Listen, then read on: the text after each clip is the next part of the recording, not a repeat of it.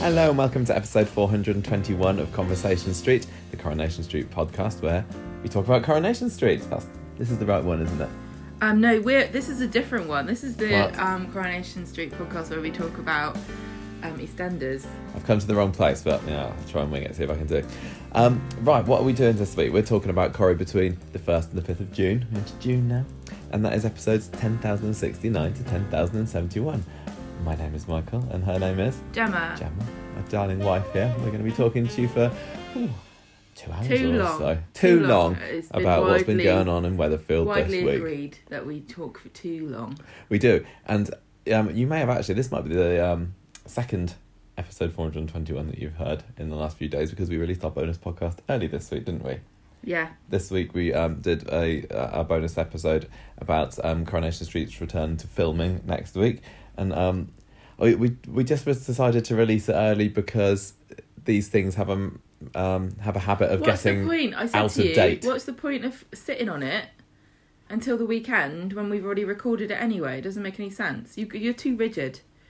I'm I'm much more. I'd just turn up and do what you like, and you're like, no, it has to be planned and scheduled. schedule. We got a schedule here. No, I don't agree with it. It was difficult for me, but I clicked that button. We're just like I hope you appreciated it, listeners. um, that singer in the cartoon cat, where Huh? opposites attract. What was it, Paula Abdul? I don't know. Well, she had a cartoon cat boyfriend, and they were opposites from each other, but they got on really well. I maybe know what you're talking about. Is this like Opposites old? attract. Um, she's not released much recently. Okay, I think I know what you're talking about. Um, you might have also seen us or heard us um, at the weekend where we did our uh, Corrie magazine uh, live stream thing on Instagram, which was was quite fun. fun, wasn't it? Yeah. We spent an hour with our lounge floor covered in Corrie magazines, basically randomly things up and thumbing, showing thumbing through them. We It's were like, oh, look at this. It's like when you go round a little kid's house and they want to impress you. That's what we were being like. We kept running over, going, "Look is, at this! Look at this! Look at what we've just found!" And you guys were like, "Oh, that's really cool!" And oh god, I wish I didn't come. Yeah, but when when we, can turn it off when that happened when we were children, and I used to force everyone to have a look at my monster in my pocket collections, they didn't have the choice to just go Just away and it leave. but our our dear um, viewers did tune in. They did. Some of them even stuck with us. It was very nice. Yes. It was a very good, fun, fun way to spend a Sunday afternoon. It was indeed. We'll have to do it again because we were just picking random things to look at, didn't we? We're gonna. Um, we didn't look at like any great percentage of what we had. There's No. so much. There's there's more to come if you and want And then it. somebody else said something like, "Oh, did you know that there's another there was another magazine before this?" And I was like, "Just like that's enough now. I can't cope with all this." well, if you weren't able to join us live, we have put it on YouTube. So if you go along to our YouTube channel, it's going to be one of the top ones there. And um, yeah, hope you enjoy it. not top one, latest one. It's not like the top one on YouTube. No, it's not quite beat. Uh, Justin Charlie bit Bieber my is that? Right, let's talk about the Patreon competition. We've Oh, yes, still reminder. running. To remind you, it closes on 3rd of July, so you've got under a month to enter now. It's a year subscription to our Patreon at Rovers Return level, which means you get your name on the blog, you get previews, early interview access, monthly bonus episodes, and access to all the previous ones we've ever done, show notes, a handwritten thank you card from both of us, even though Michael makes me write them and he just signs the bottom. Uh, Conversation Street You've got nice mug handwriting for things like that. we six months, and we are keeping this open to new patrons only. No, nobody who's already in the Patreon thing. This is for somebody. This has been sponsored by a lovely anonymous donor for a new person to experience how great it is to be a patron. I think you sold that pretty well. And we Thanks have had much. we've had a handful of entries in so far as well. Yes, so because thank you, you, very can't much. just email us and let, say please. No, you have to answer a question. got to work for this. What's the question, Michael? Right, so last week's episode of Coronation Street, last Friday's episode, was 10,068, and we wanted you to tell us how many episodes of Corrie that means we've talked about in the Street Talks since the very, very beginning in episode one. Yeah, That's- of our show. We started Yes. on a particular date, and that date would correlate to a specific number of the Correlate. show. And uh, we want to know then, between that number and 10,068, how many episodes does that mean we've talked about in Street Talk on this, this podcast. It's not that it's not as difficult as it sounds. It's just a bit No, complicated to work it out, it. and we've already got some got- entries, so we gonna say, you know it. Definitely there's going to be a winner because of what we, we were saying. I hope people enter this competition. Hopefully, we haven't made it too complicated. Yeah, so it is definitely possible. definitely enter because um, you got a pretty good chance of winning at the moment. We've got more than one person who entered, so it's not, you know, guaranteed win for that, No, that first person that's But you'd be surprised how some competitions you think. The thing people get put off because they think, oh, well, I'll never win, so there's no point in trying. But this is a great prize. Don't be so fatalistic. You never, Get Gemma's never autograph and succeed. everything. You never succeed if you don't try. Right. So Yeah, do you got you got a month. Just don't don't say put it off, put it off, put it off, and then you might forget. Yeah, just do it now. Do it now. Um, right. Do you want to do a quiz? Yes, Okay. I'd love to do a quiz. I've got two quizzes for you. I know you've got you got that little quiz book that you fell out of one of the magazines. So yeah, one of the Coronation Street magazines had inside of it Coronation Street 150 questions and answers. and Did you give me some free. of these last week? I did ask week? you some of them during the the interview, um, the was it during the. Instagram thing? So I um I wonder if you remember. So I'm You're just going to ask me the same you- questions, I assume. I'm gonna I'm gonna do this every week until I run out of questions. Oh my gosh! But I'm Well, not gonna ask you lots. Yeah, don't ask it because you got don't. I know. I am in charge of the quiz, not you. Sorry, quiz mistress. Right. So this is this is my quiz, and this stuff that happened between the first and the fifth of June, years ending in a zero and a five, and I sourced it from coronationstreet.fandom.com. First of June two thousand and ten. Who does Tony Gordon take hostage in the factory? Carla Is that And- final answer? and Hayley. I've got a very good. Carla was in there first, I think. Then then oh, Hayley what, comes oh, what? along. So it doesn't count because you got there first. Well, It's rude. he he took her hostage, and then. Carla and then Hayley just you know hostaged herself. Well, she's an idiot. Yeah, you're right. You can't say that about dear Hayley. You can't hostage yourself and expect sympathy. Is what I say. Well, maybe she didn't get anyway. enough sympathy, and that's why she had a pancreatic cancer to really lay it on thick. Yeah. Feel sorry for me, everybody. Well, it worked on some people, didn't it? First of June, Not you, 2015. stone-hearted No, cow. I'm in a bad mood. Um, First of June, 2015. What does Michael find out about his his real son Gavin? Um, of uh, the- he finds out so many things. Uh, I'm going to say this must be when he um, died. Yeah, he's In the dead. car crash, That's when he finds attack. out he's dead. Yeah. Bummer. Um, 2nd of June, 1965. The shopkeeper of the corner shop leaves for Canada. What was her name? When was this? 1975. 1965. 19, 1965. Oh, um, thingy, Florrie Lindley. Florrie Lindley. Original and best. I don't know whether I would quite agree with that. I that. quite like I her. agree with half of that statement. Um, she's good. She Although the person that was there before, face. sorry, I liked her face. Elsie, what's She looked like she reminds me of like um if you were to draw a mouse as a human. That's what I think. You that, reckon? yeah, and she's got a nice sweet little face. Little grey mouse because we only saw her in black and white. Don't see many grey mice. No, mostly brown. Mostly brown or bit or covered in red. when they come into our right. house, Second of June, nineteen ninety five. How does Samir Rashid die? um, he gets beaten up by some thugs underneath the bridge. Well, I've got youth, but I will also accept thugs because they're synonymous. um, Third of June, two thousand and five. Claire Peacock quits her job after an accident. But what was the job? The job was bus driver. That's right. Bus driver. Yeah. Women can do anything. 4th of June 2000. Alison Webster goes into labour on the same day as which Corrie baby is born. Oh, I thought that she kidnapped. What was the date? Um, 4th of June 2000. Ah, um, Bethany. Yeah. I'm on a roll this I week. know, This is you've got them all right. 5th of June 2000. Alison Webster gives birth to a baby who dies due to an infection. What was the name? Baby's name. Ah, ah, ah. Sorry if this is clinking, I'm just hungry. It's something like um. Was it was it Jake? It was Jake. Yeah, I thought so because I thought that Kevin was really unoriginal. Oh no, he didn't. He didn't No, christen Jack. Jack, did he? Jack Jack. Yeah, so he's got an alive Jack and a dead Jake, which he who he sometimes remembers. I think with Kevin, I mean, bless him, I feel like he's got a limited mental capacity. So perhaps just rearranging the letters slightly and adding a new one in was about as much as you could handle. Well, I don't know whether to blame Kevin for this or the people at Coronation Street that come up with the names because they've got a Jake now, haven't they? Gary and Izzy's baby was called Jake. I know. There's, there's something about those four letter names, names beginning with J. that keep getting recycled. Mm. 5th of June, this is the final question. 2015, the funeral of which character? Deirdre. 5th of June 2015. No, What?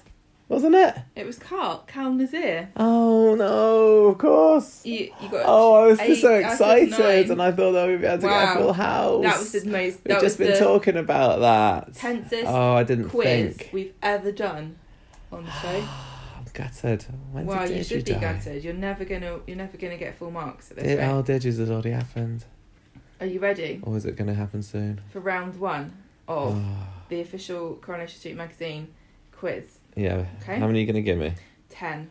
No, you're not. I am. Okay, quick. 150. Okay. Keep us going So for this was from few 1995, months. so nothing recent will ever be asked of you. Yeah, I know. It's Okay. going to So, who was Gail Platt's firstborn child? Nick. Which brewery beer is sold at the Rover's Return? Newton and Ridley's. Who was the first landlady of the Rover's Return? In the show or in the show's canon? In the show, Annie Walker. what was the name of Ivy Brennan's only son? Brian. How many times was Elsie Tanner married? Three. Um, who was Tracy Barlow's real father? Ray Langton. Uh, What was the name of Martin Platt's son? David. What was the name of the What was the name of Emily Bishop's lay preacher husband? Ernest. When was what was Bet Gilroy's maiden name? Lynch. How many times has Mavis Wilton been married? Oh. In 1995. Uh, You've got them all right. Well, You need need is this more. a trick question? Once. Why would it be? I don't understand. What What are you confused for? Oh, because is it once? Yeah. Yeah, I thought I just thought 10 that was. ten. It's like usually when you say how many times has somebody got married, the answer is is it is it ten or is it eleven? But yeah, just just once. She did have another wedding, of course, but that she jilted Derek. but it was all right because he jilted her. When was that? You put your papers away, Jem. If you haven't told me which Coronation Street people have got birthdays this week.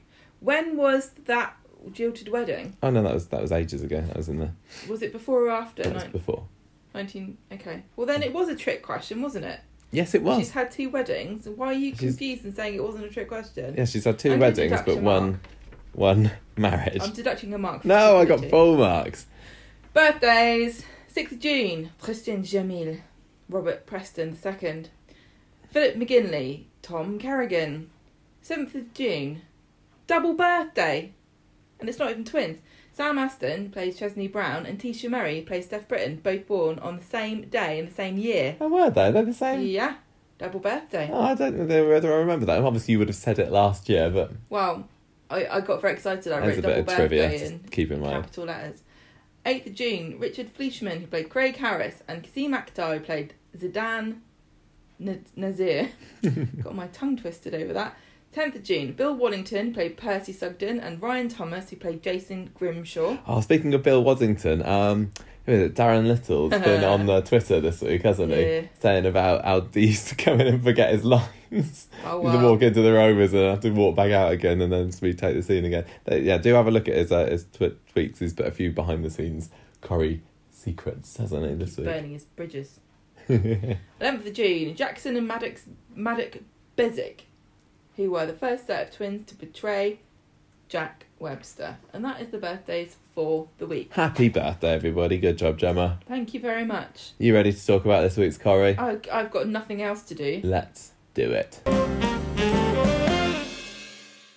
Welcome to the Street Talk section of the podcast, ladies and gentlemen. And this week we have got seven stories, eight stories, I don't know. There's like three stories and a load of little bitty things that kind of happened. We're going to start off with the Geoff and Yasmin storyline, and I've shamelessly ripped the storyline title for this chapter of it from the Corrie synopsis because they wrote down for was it This Mon- is from the PR department at ITV. Indeed, they they called the Monday or Wednesday episode. They said um, escort out, and I like that, so I'm having it. Thank you, well done, whoever did that. Do you get it, Gemma? Do you get it? Escort out. Escort Yeah. out. And when he goes for a date, it's escargot. Yeah, and I'm not, and and he goes in as escort because it was was it like three It times we heard that joke had- over the there was two joke episodes? as well that they kept saying, or another thing they kept saying. Yeah, they did, didn't they? They were. No, three times. Oh no, it was about um, Ash's PE kit bailing out Greece. We heard Yeah. that two or three times. That that writer was really really It was proud of that, okay. It's okay to make the joke that people repeat the joke, sometimes, but but not twice in a week. I mean, three times in a week for two different jokes when there's only three episodes a week. I know. Um, we've got oh the Shona storyline. I'm on fire with storyline titles for this now, Gemma. Mid podcast last week, we came up with the show must go on. We could also call it "Let's get this show on the road to recovery" How sweet. or "The Shown Stranger." Anyone want to go with any of those Um, as our official storyline title for I just, I return? think, I think the show must go on is um Fine, fine. is neat, isn't it? Um, Asha Flashes, or should that be Oak Hell? Oh God. And then we've got all the other ones. We've got the Gary and the Kelly. we've got the Ollie Wobbles. We you got the Winter Blues. These storyline titles, I I just have this image of us in the future sitting in like an arbitration room trying to explain why this is funny and not really insensitive to somebody who's trying to sue us. I thought you were going to say like when we're old and wrinkly and we're in the old folks' home together, and all we've got is you know got our, uh, our armchairs next to each other, and I keep coming up with funny puns. Um, keep keep coming up with funny puns. Yeah, I'd like to see you try to do one. not? Pair by the grace of grace. Huh?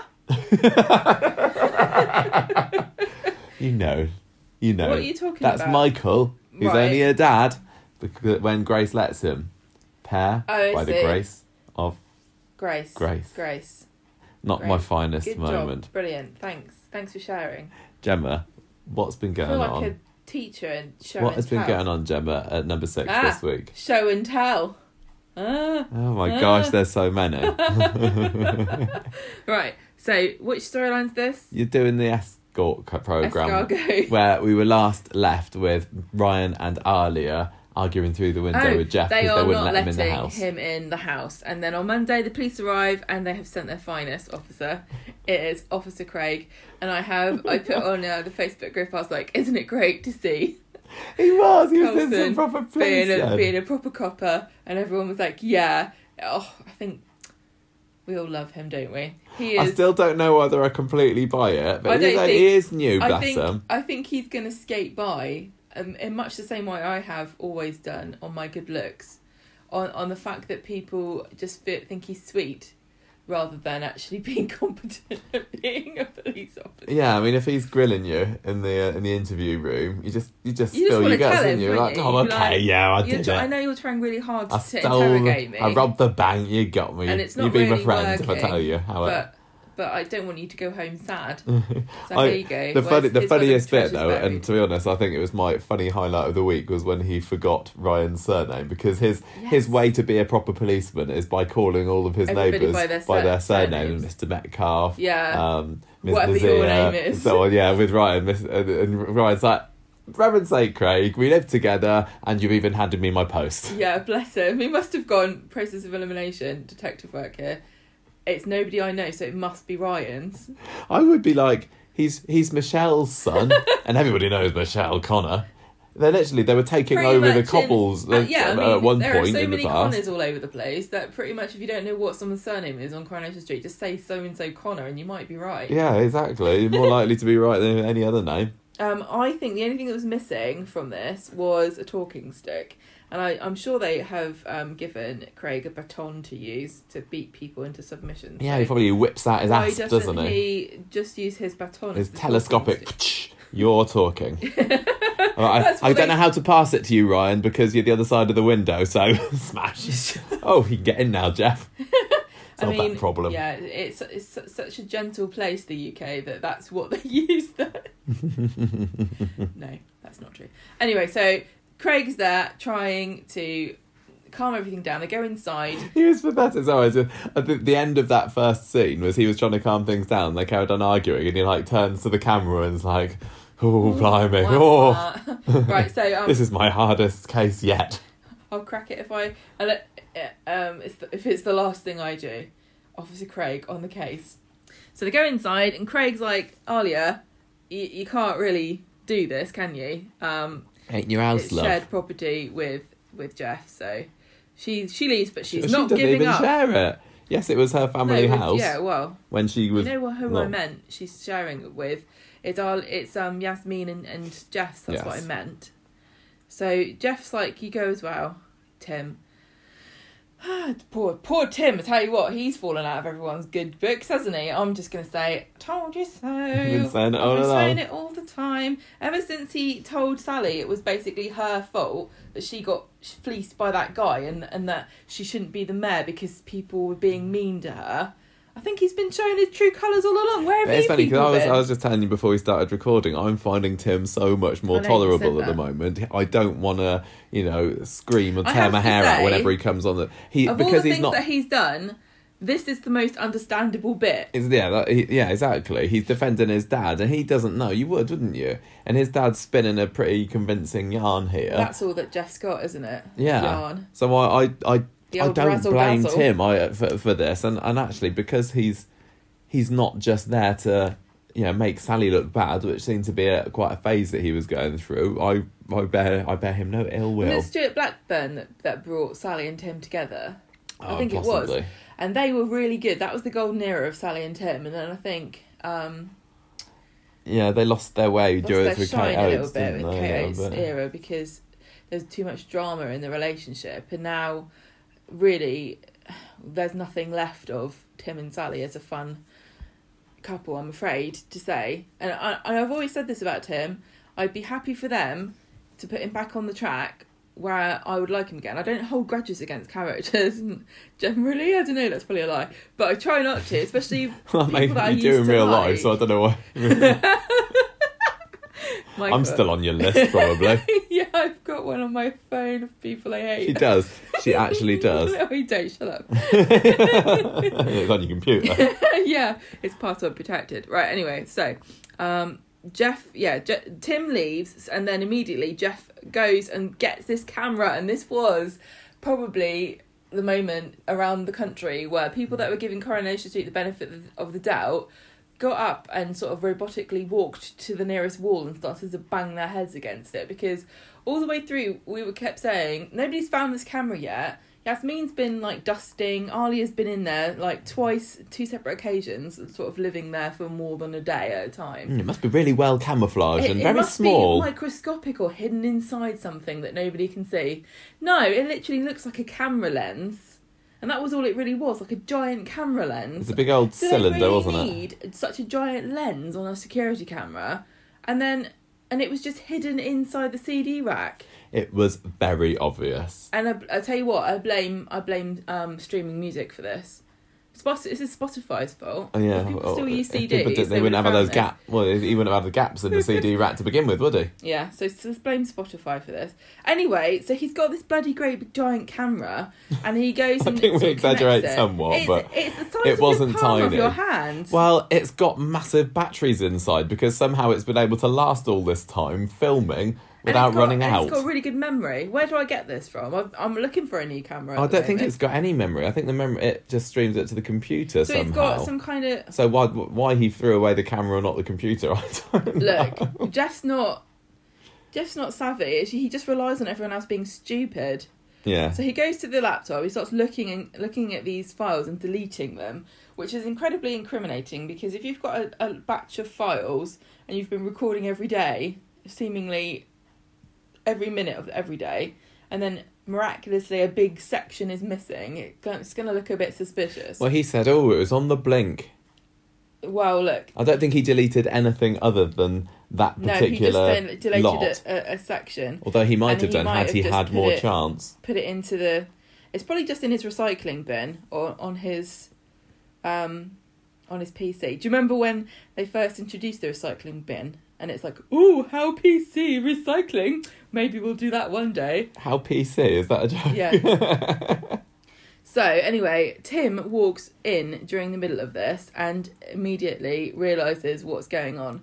Geoff, it, there's really no hiding it now. It's on the table. It looks like a camera. It doesn't actually look like a camera. It looks like a lens. It, oh, I've never it seen looked- anything well, so weird in all my life. He he could have yeah he didn't have to say it's a camera. It looked it could have been a bit like a you know Bluetooth speaker or something like that, couldn't I it? don't know if it looked like a speaker. It just looked like a camera lens. He could have said, "I've got." Or a little just a tin of mints or something. It's a tin of mints. I'm going to make some bolognese. Shut up. So he, yeah, he says this is this is camera, but um, it's for security. But it's gone on the blink and it didn't record anything. And he starts crying and saying, he, really insinuating that he needed this camera to protect himself from Yasmin. Um, and he said, "Oh, I should have should have um should have told I should have told the police. Now it's too late because there's nothing on here."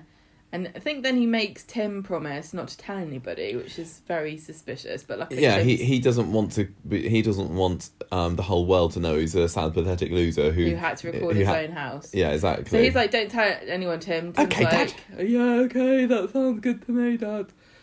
Um, Tim says, "Geoff, you're so pathetic. I mean, Dad, you're so pathetic. You should come and live with me and and Sally." And then, um, I don't think Sally wants to ha- that to happen. no, not particularly. Well, she she suggests that he and Tim go away for a bit before the trial, Why don't you go to Scotland? which to a seems like a, a very kind of usual Coronation Street thing to do, doesn't it? And he's like, so the actors can have a bit of a you know prepare their Yeah. en- charge their engines. But Tim, Tim's so stupid, he doesn't even realise that he should do that. He's like, why would I go away? And Sally's like, because you're on a TV show and that's what we do. He's like, no. You've got some heavy lifting scenes coming up. Tim. Just saying. So um, he Geoff goes and takes the bins out and shoves his camera right on the top. Yeah, which is the classic place to put all of your stuff on a soap, isn't it? If you've got incriminating evidence, yeah, exactly. Stick it in the top of the bin. I know. I was one. I mean, did you think that the camera would get found? It's no, just- once things go in the bin, unless they're a pregnancy test, I don't think they get found or a note. no. If evidence goes in the bin that somebody's trying Yeah, to hide, it evidence gets found. be of, it's though? law. No, but it didn't get found, did it? So you're talking out your ass. Well, I have to say, this storyline isn't necessarily going the obvious expected cliche way because we were saying before, like, well, we all know how this is going to end. They're going to find the camera and it's going to show that he's a wrong un, and that's the end of that. Well, that doesn't seem to have happened. There seems to be a lot more layers than that. Also, there was an article, I don't remember whether it was on the Metro or the Digital Spy that I was looking at earlier that said um, usually in these stories in soaps, all of the neighbours will turn against the innocent party, Yeah, which hasn't really happened in this. They're, no, they're everyone not seems sure. to be like, hmm, Yasmin, why would she have done such a thing? I don't know if I can trust Geoff. yeah, so I do like how strange. this is not you know going down the obvious, It's most not obvious going path. down the Soap 101 route. No. So on Wednesday, Geoff watches the bin men come and take away the evidence, and oh, they'll be kicking themselves when they realise they've they've left a giant camera in there. Do you like Yasmin's flowery bin? Was that her bin? Was it? Yeah, I think it was. I think it's a bit controversial to say this, but I, I've never understood people that decide to decorate their bins. What's it called? Is it if you if you jazzle up your bin, the bejazzle? I don't know. Yazzing it up. so Imran goes to see Yasmin. Um, he's got to go and see her today, and Alya is talking to him about Geoff, saying that she is an alcoholic, and he has gone through the the joint accounts, and he's found this uh, bill from the Byron bar. And we The, have the, to the hear Byron bar, did you say? five times. This is another thing that got repeated over and over again. Like we were sort of all decrepit and lost our memories. The Byron bar is not to be confused with the Byron bar because they're two completely different people who also happen to be poets. I, I, yeah, I'm a bit of a philistine, so I did need that one explaining to me a few times. I have to say, but I did look up uh, Imagine how Byram annoying. on the internet afterwards. Yeah. What is your verdict? He's a Manchester poet Yeah. in black and white times. What does that mean? In Black and white times. Yeah, there's like an old, old. Was he a pho- photo? No. Photo. So he was a. He had like a. I don't making know. yourself sound really. I know. Imagine how annoying it would be though to be a poet who's who's so good at your job that you're famous, but to always be confused with someone else who's just incredibly famous compared to you, and your name is just a variation that sounds like a spelling mistake. What you mean, like Coronation Street and Conversation Street? yeah, a bit like that. yeah. Um, so he um, he goes and asks Yasmin about this, and she doesn't even know where this place is. She's very quiet. She doesn't want to drop Geoff in it. But Imran knows there's something that that she's not telling him, and and wants to know if there's anything that they can use in her defense.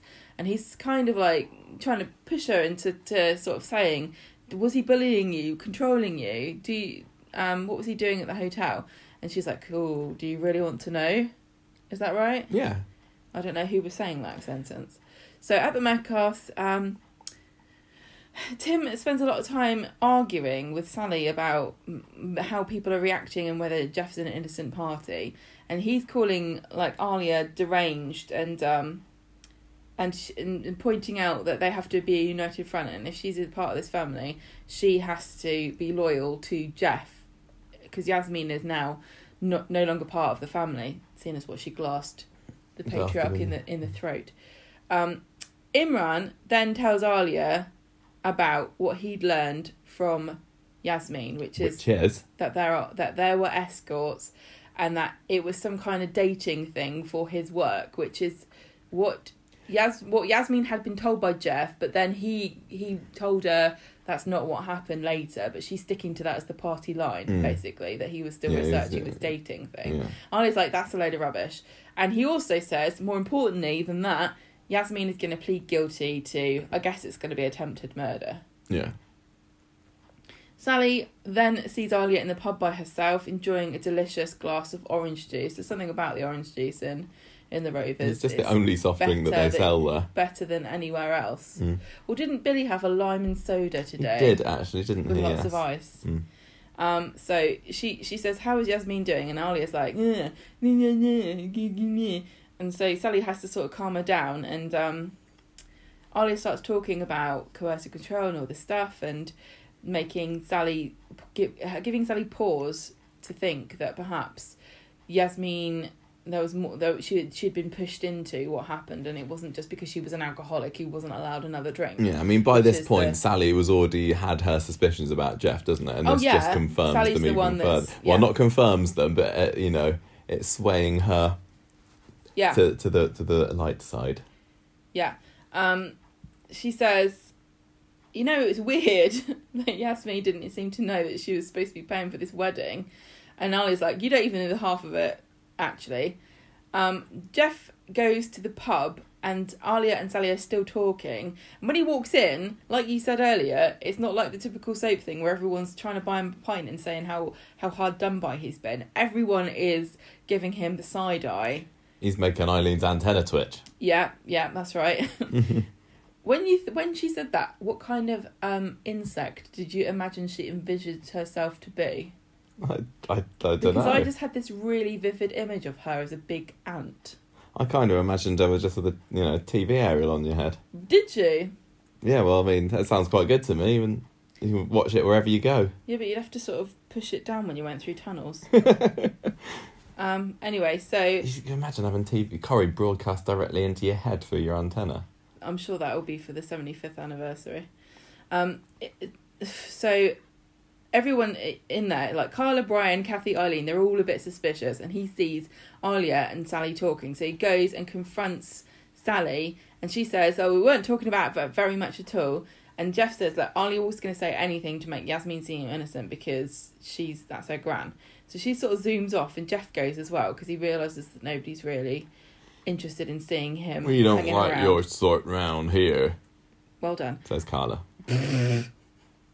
At home, Sally tells Tim about the fact that Alya told her that Geoff had been seeing an escort.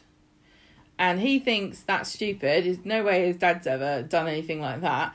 And he says, Daddy, what do you think of this? And Geoff's like, and so we have a break. And then on Friday, Oh yeah, that was the uh, that was the Wednesday. That was a great that was a cliffhanger. cliffhanger because it's like, how is he going to get out of this one?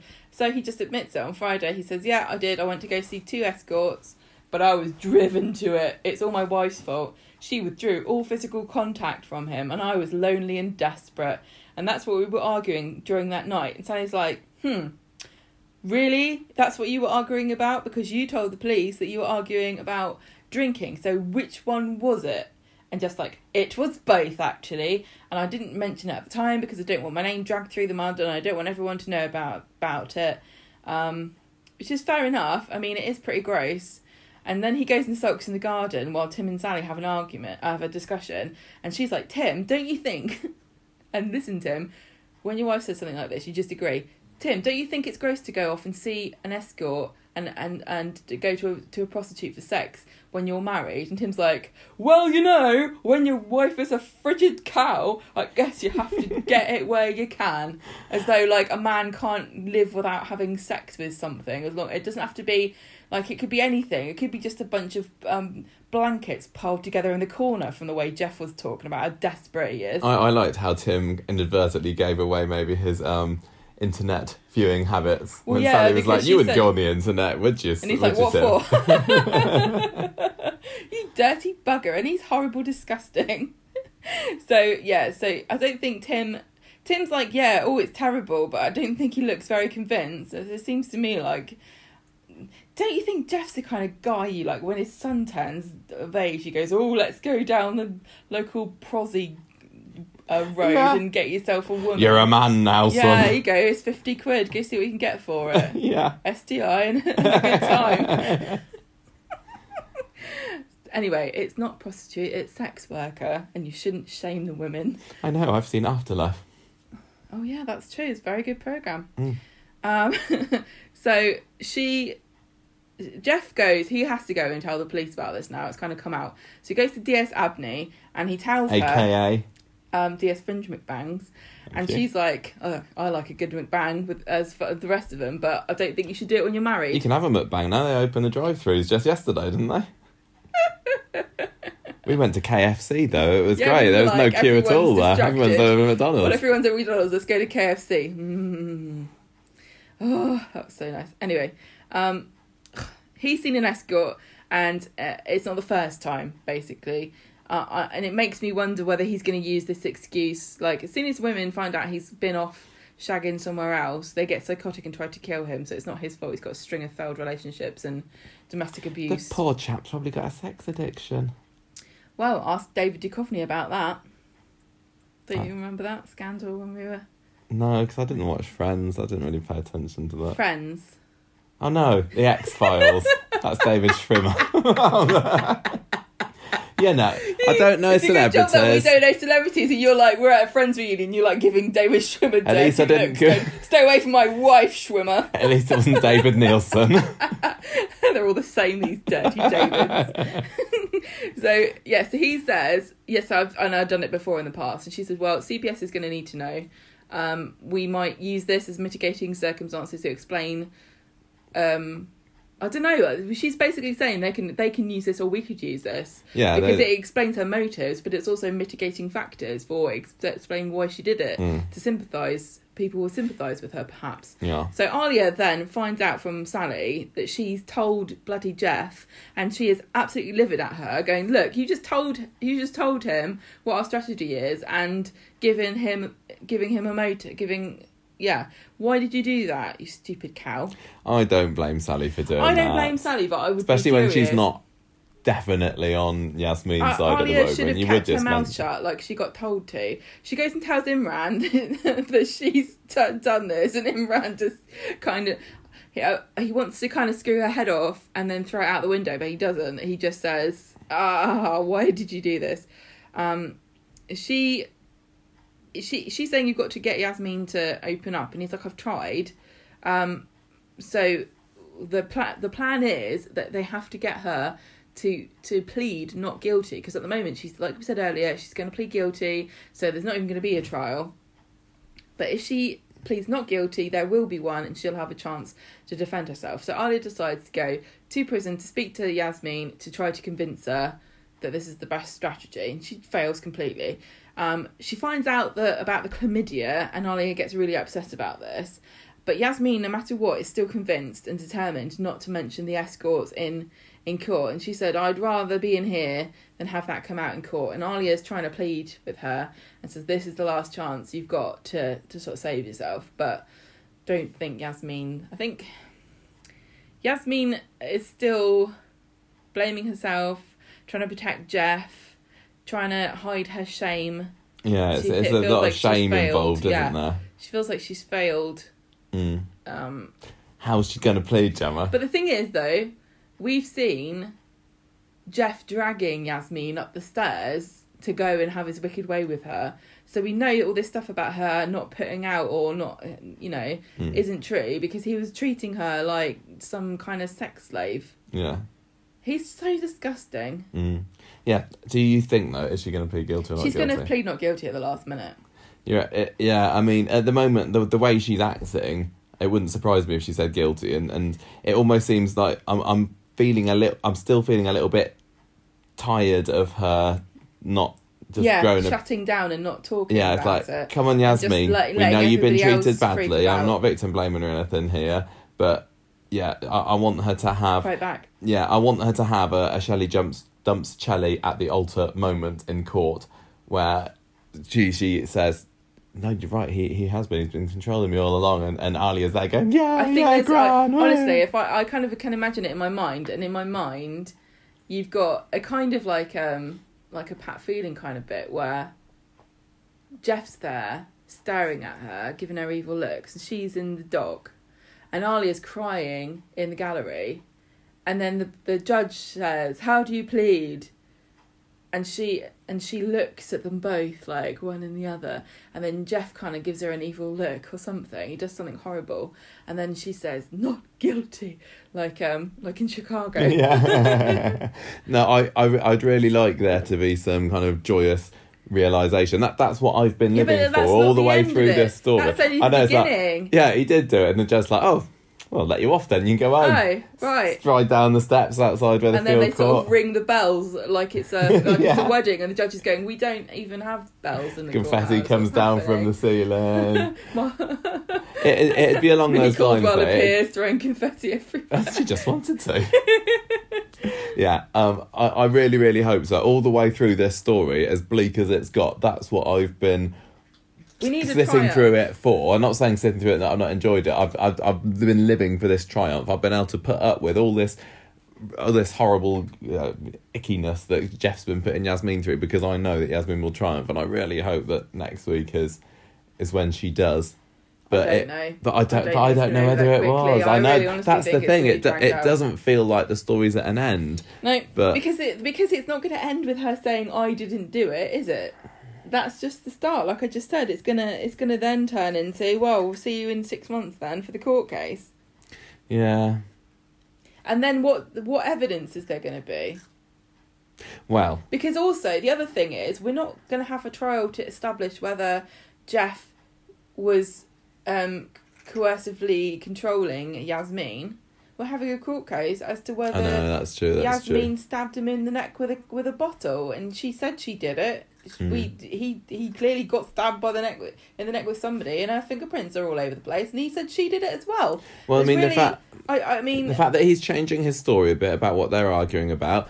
The the well, other no, thing because he's got plausible deni- deniability. I know, no but man's going to say he, oh, he's starting to having slip an up. argument about me going to see a prosy and giving her chlamydia. He's starting to slip up, and I think he realised that when he was standing out in the garden Yeah. in today's episode. He's feeling the- sorry for himself. Yeah, and the, the other thing was when Tim was standing over him with the camera, and um, he's he and, and Geoff said, "Oh, Yasmin and I needed it to be to feel safe or whatever," and Tim's like, "Oh, so Yasmin knew about this camera, did did she?" And he had that to go along with that, but Well, he did. The thing is, he did tell her that there were cameras in the house. yeah, but he didn't know about that one. Yeah, she didn't know about and, that one, but she and and that was another cameras. thing that he said to Tim. Don't don't tell people about this camera. Yeah, I know. Becau- and, and I wonder whether Tim's gonna accidentally, or yeah, accidentally drop his dad in it by saying, "Yeah, but what about the camera, Dad?" Because he'll think that that camera proves that Yasmin has been being a, being a cow to Geoff all this time.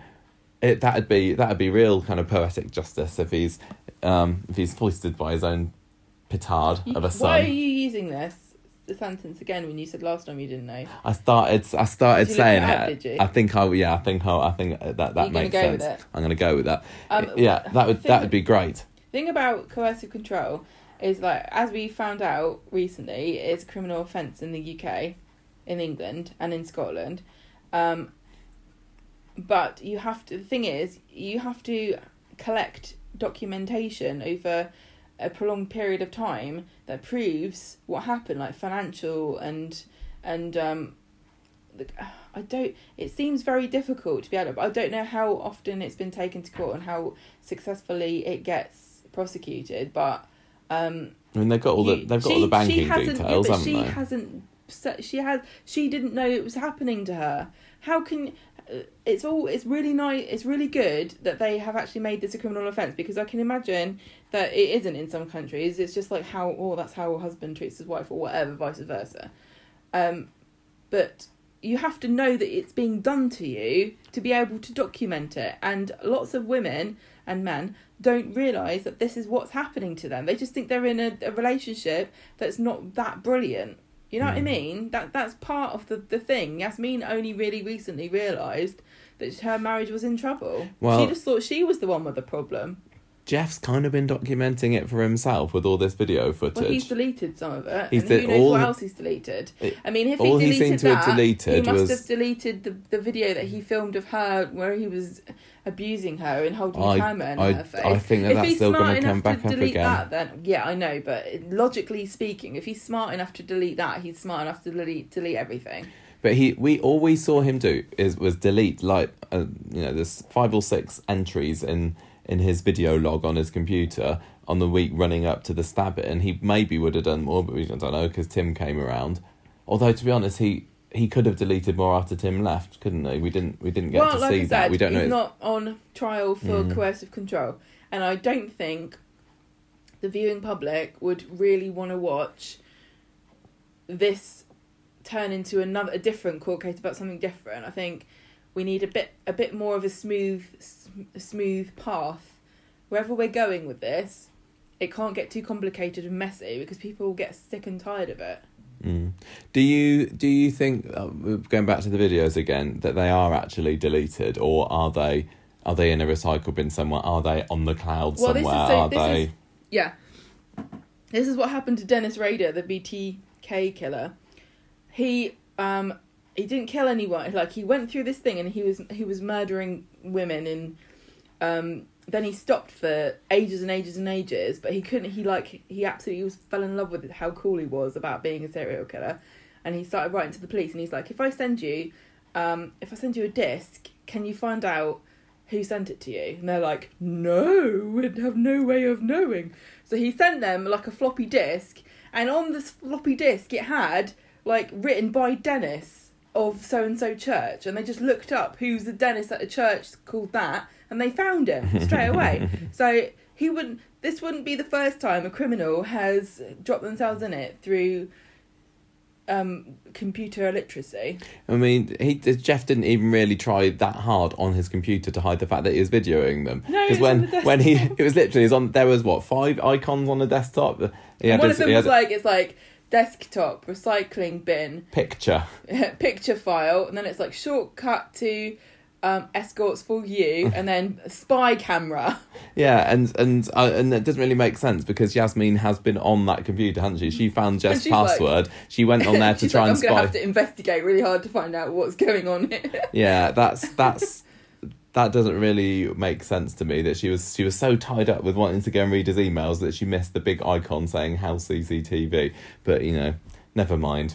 well, if Geoff's stupid and doesn't understand computers, then it probably stands. He's not the first Coronation Street character. Very true. And let's face it, it's not just the older generation that have trouble. There are younger people now who can't use basic Oh, programs blimey, because they spend it. all their time on their phones and they don't know what word is. Yes, I can vouch for the fact that some young children do not know the first thing about using PCs. Um, do you think? Um, do you think that they could get Rachel, the escort? Is she gonna? Is she gonna be interviewed? Either she could go to court, or Alya could go off and do a little bit of investigating at the agency, find out what was Geoff talk about with you. What could she say of any interest? I can't remember what exactly we saw Geoff talking to her about, but he was probably just having a go at, about Yasmin. I don't know. He, There's really nothing that she can add that we. I mean, I mean, she could definitely find out that he wasn't um, going to see them for the radio interviews thing. But he said he didn't. He told Yeah. Tim that he was shagging around because Mm. he's such a lusty man. He can't possibly bear to go without sex for more than a week at a time. Mm. You should have the snip.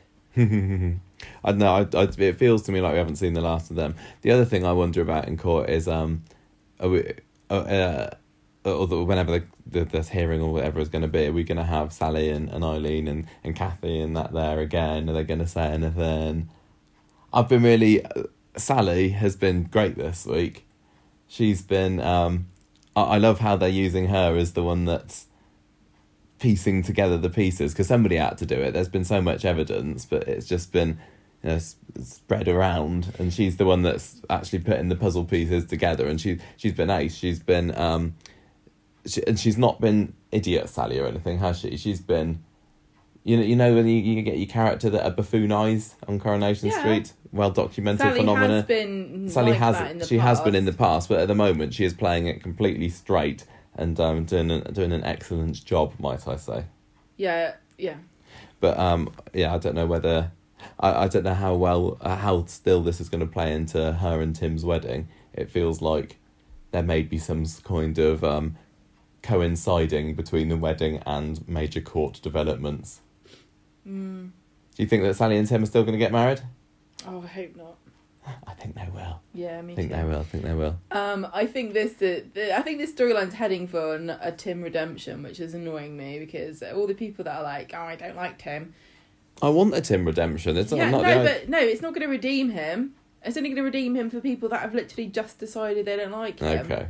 Not for people that have been saying for ages, like I have, this guy's a loser. Why does anyone pay any attention to anything he says? Mm, I think there's going to be a lovely wedding for them, and there's going to be oh yeah, you're right. All the all the bad blood about between the, the Boo. viewers and Tim is going to be washed away. Boo.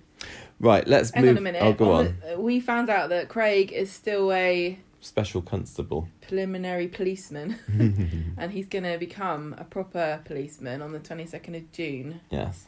When- that- whenever that will be. Is that That's twenty second of June on the old timeline.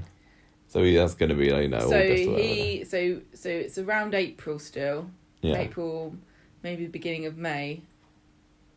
No, it's still probably April, isn't it? I think they're still in April at the moment. So he's still got a couple of months to go, Mm. but in real life, in in timeline now, he he should be coming up to it. Yeah, I wonder what you have to do. I think there's a proper like an exam. Probably. They're like, what do you call people?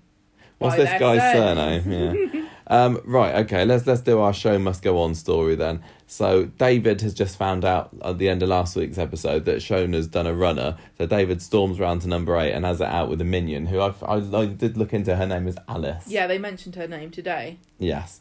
Um, meanwhile, Shona gets found in Kitchener Street, around the back of um, around the back of Roy's and uh, Prima Doner and all that. So I, you, I can't remember where you. station. I thought that she might have found her way back to an old estate or something, and you thought that she'd be down the the alley behind Yeah, the salon, didn't you? Yeah, but no, she got a little bit further than that. Um, Roy rescues her, and that, that was so, sweet this week, wasn't he? Lovely Roy he is the nicest guy in Weatherfield, and he's like, "Do you want, do you want to have a cup of tea, Shona?" Like, yeah, that would work on you, wouldn't it? If a strange Oh. old man invited you around the, into his back entrance to with a tempting cup Come of tea, you'd be right in there. Yes, please. But he, he gives her a double chocolate chip cookie. Her and She says, that's my favourite. And he says, I know. Yeah, she he starts to fill her in on the fact that she used to work there, she, and and she's like she seems to like it there, and it made me think a little bit. Do you remember when she was in her coma, and one of the things David did was record cafe sounds True, and played yeah, it to her in the co- the coma? I, I mean, stranger things have happened when people have heard things in a coma. yeah, true. Pat and Seb. Yeah. Maybe he should have played himself being sarcastic. Yeah. And then she would have woken up and gone, oh, my but anyway, it Um, feels I just she. want to add in. I was when I was doing research for the um for the other bonus podcast that we did this this um this week. I saw came across a reference to Julia Goulding talking about her coming back from maternity leave and how she originally like how she got a job on the on Corrie and she said something like oh I used to really love watching Coronation Street so I went on- on the set tour and when we went looking at all the different sets I immediately knew where Gail's kettle was Mm. and I was like ha that's why Shona knew where the tea bags were it's all linked Maybe, maybe. I wonder whether that was an inside joke. I don't know, but it just seemed quite. It was. I thought it was quite funny. Maybe she mentioned it in the interview because that's what happened to the character. yeah, possibly. Maybe I it's a little Easter egg for people that are paying attention.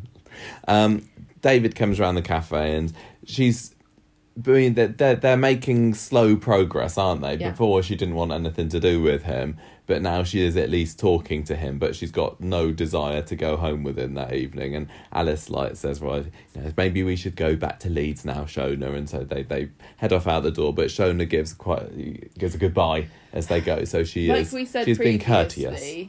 she has courteous and curt are two different things. No, I know. I've written curt here, but she does give a curt goodbye, but she's doing it courteously. I don't. I don't think so. I think all the way through, she's getting. She's still got like a touch of the nick about her, where this brain damage that she experienced has turned her into a bit of an asshole. Oh yeah, absolutely. She has no filter, Shona. I'm loving her. Yeah.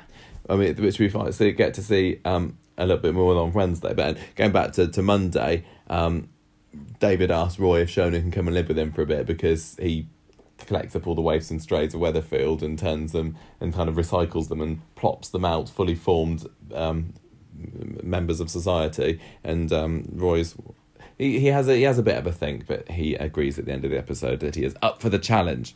Well, it's like now Carla's moved out. I need another waif. Well, he's got Nina. That's the I thing. know. Well, he had we had Nina and Carla at one point, and now he's only got one. Mm. So anyway, Roy, Shona, and Alice on Wednesday are meeting up in the cafe, and he's going to go and show around with the intention of saying if she wants to live there. Um, yeah, with the the the the nickness of of Shona um, was was there in full force on Wednesday. The the second scene with them when they were up in Roy's flat because. I think she she asks about the sewing machine and Roy's like, oh, that was yeah, that's Nina's now, but it used to belong to my dead wife. You didn't know her. She she died of pancreatic cancer, and Shona just ah! starts out laughing. doesn't she? It's, it was really Oh, it was it was hilarious. I know, but it's really bad. Inappropriate. I don't know what I don't know what it was. I think she doesn't. She hasn't. Because then later on, she goes to get something out of the oven and she touches it with her hands. Yeah, and yeah, She burns she's- herself. Yeah, she's got the chocolate cookies in the oven, doesn't she? And it's like she. We, we did the test on her to see whether she recognises a giraffe and a, and a lion, but we forgot to do the test where we say, what do you say to somebody whose wife died of cancer, and how do you get a cookie out of the oven? Yeah. Also, she um she meets Nina and says you look like something out of an old movie. How does she know about old movies, but she doesn't know that things hot things burn you? The the mind is a mysterious, mysterious organ. Mm. I mean, this must happen. They must have done some research to see that this happens. Nobody just comes up with this. Mm. I wonder, I wonder. Julia Goulding strikes me as the sort of person that might feel bad about even acting when she was laughing about the pancreatic cancer thing. I wonder why. I wonder why she reacted like that. Do you think it was just like stress? Like I don't know how to react to this. I'll just laugh. I don't know. She Some just seems to have people- regressed into a bad girl, didn't she? But No, I don't know whether think she was, ever being a that. bad girl. I think, I think that some people, some people have issues where they don't know how to react to things, and laughing is kind of um, sometimes just an inappropriate response that immediately comes to you. I don't know. It seemed it It's seemed like, she. how did she co- how did she decide to, to laugh? Well, I think it's just Again, really it's- like I said. the brain, said it isn't it? before loads of times on the show. I really like Mm. abnormal psychology, and But- this is a very interesting. but Shona is definitely chavved up since her return. They're just doing like her hair a bit different. Yeah, she's they? got a massively. She's got her um her ponytail is like really high on her head, Mm. and this is like um the the the invisible signal. Um, I guess do they have it in America and, and Canada and Australia where it's what is the correlation between your chaviness or your boganness in Australia and how high your ponytail goes? what what where do, where does this come from? I don't know, but it's a sign here. But the the, the performance, it, it's it's so subtly different from the usual Shona. It's still de- very much She's Shona. got a lot of and- attitude. yeah, that yeah, it's, it is. It's attitude, isn't Yeah. it? And, that- it's also, I tell you what I it wonder how- is. I tell you what it is. It's a defense mechanism because Shona is knows she's vulnerable, and old Shona would have done the same thing. Mm. Protect myself because everyone's my enemy. But new Shona, the Shona that she that she was before she had her, she was went to the coma and everything. She was surrounded by people that cared about her and loved her, and she doesn't know that now. Mm, So she she is on the defensive because she doesn't realize how much they all love her. yeah. Mm. Um, they Friday there was just a couple of scenes where they go back to Leeds again and um, they have a bit of a calming down meeting and Well- Shona's a, a bit apologetic and she's coming round to the idea of moving back to Weatherfield but still she'd rather live with Roy rather than David. So that's very handy they, they don't have to make that trip over to Leeds every time that they want to have a meet up The lady says that she has an in- inability to assess risk. Suddenly. yes I tell you what And- that sounds like a soap prime prime soap cliffhanger material there like she's going to be she's wandering gonna be down alleyways. She is. She's going to be climbing up the stairs outside the Red Bank um, apartment. She's going to be tying herself to the tram tracks. She's Oh, going to be dear. walking into burning buildings. Can't wait. I, I, I do hope it's not too long before she's back to normal, but I am I'm interested to see elements like that if it is part of her recovery. It's, I, I yeah I, I like where the story's going. Are you are you enjoying? Yeah, I'm enjoying. I, I think I'm actually enjoying um, David and Shona more than I ever have because you know I've I'm not one for them as a couple and you are, Mm. um, but they're more interesting now than Mm. they have been. And I, I love how it's Roy. I mean, I as I've spoken before about how it's weird that Billy's not seemingly involved in this story at all. I think it's a bit annoying to me. I'm kind of a bit. Roy just it seems to be the one that always ends up in this situation, and it's kind of like, oh, he's he saved Carla, he saved Nina, he saved Shona.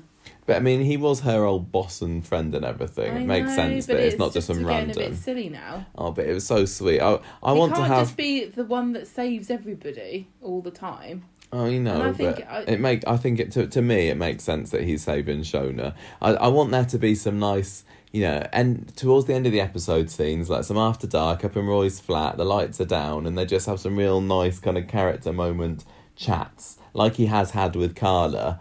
And they're just, you know, the sort of things that they leave you feeling all warm and fuzzy Well- inside. I'm hoping for more of that sort of thing I in just hope story. that they never get into any great detail about how he and Hayley got together because if she laughed at I know. pancreatic cancer, goodness knows what she's going to say. Well, I wonder about- whether I mean he, he he it took him a little bit of time to accept David's proposal of Shona coming to live with him, but I suppose if he thought about it, he thinks, well, it's not going to be too bad. I don't know what Shona's like, but I wonder whether he's going to to live to regret it because it's a bit more difficult than he initially thought. I mean, And let's face it, Roy is not not that they've ever officially said this, but he doesn't seem to be neurotypical himself in the way that he reacts to people and engages with the world. And Mm. it, I mean, that could be definitely be a, a benefit, but who you know, Mm, mm.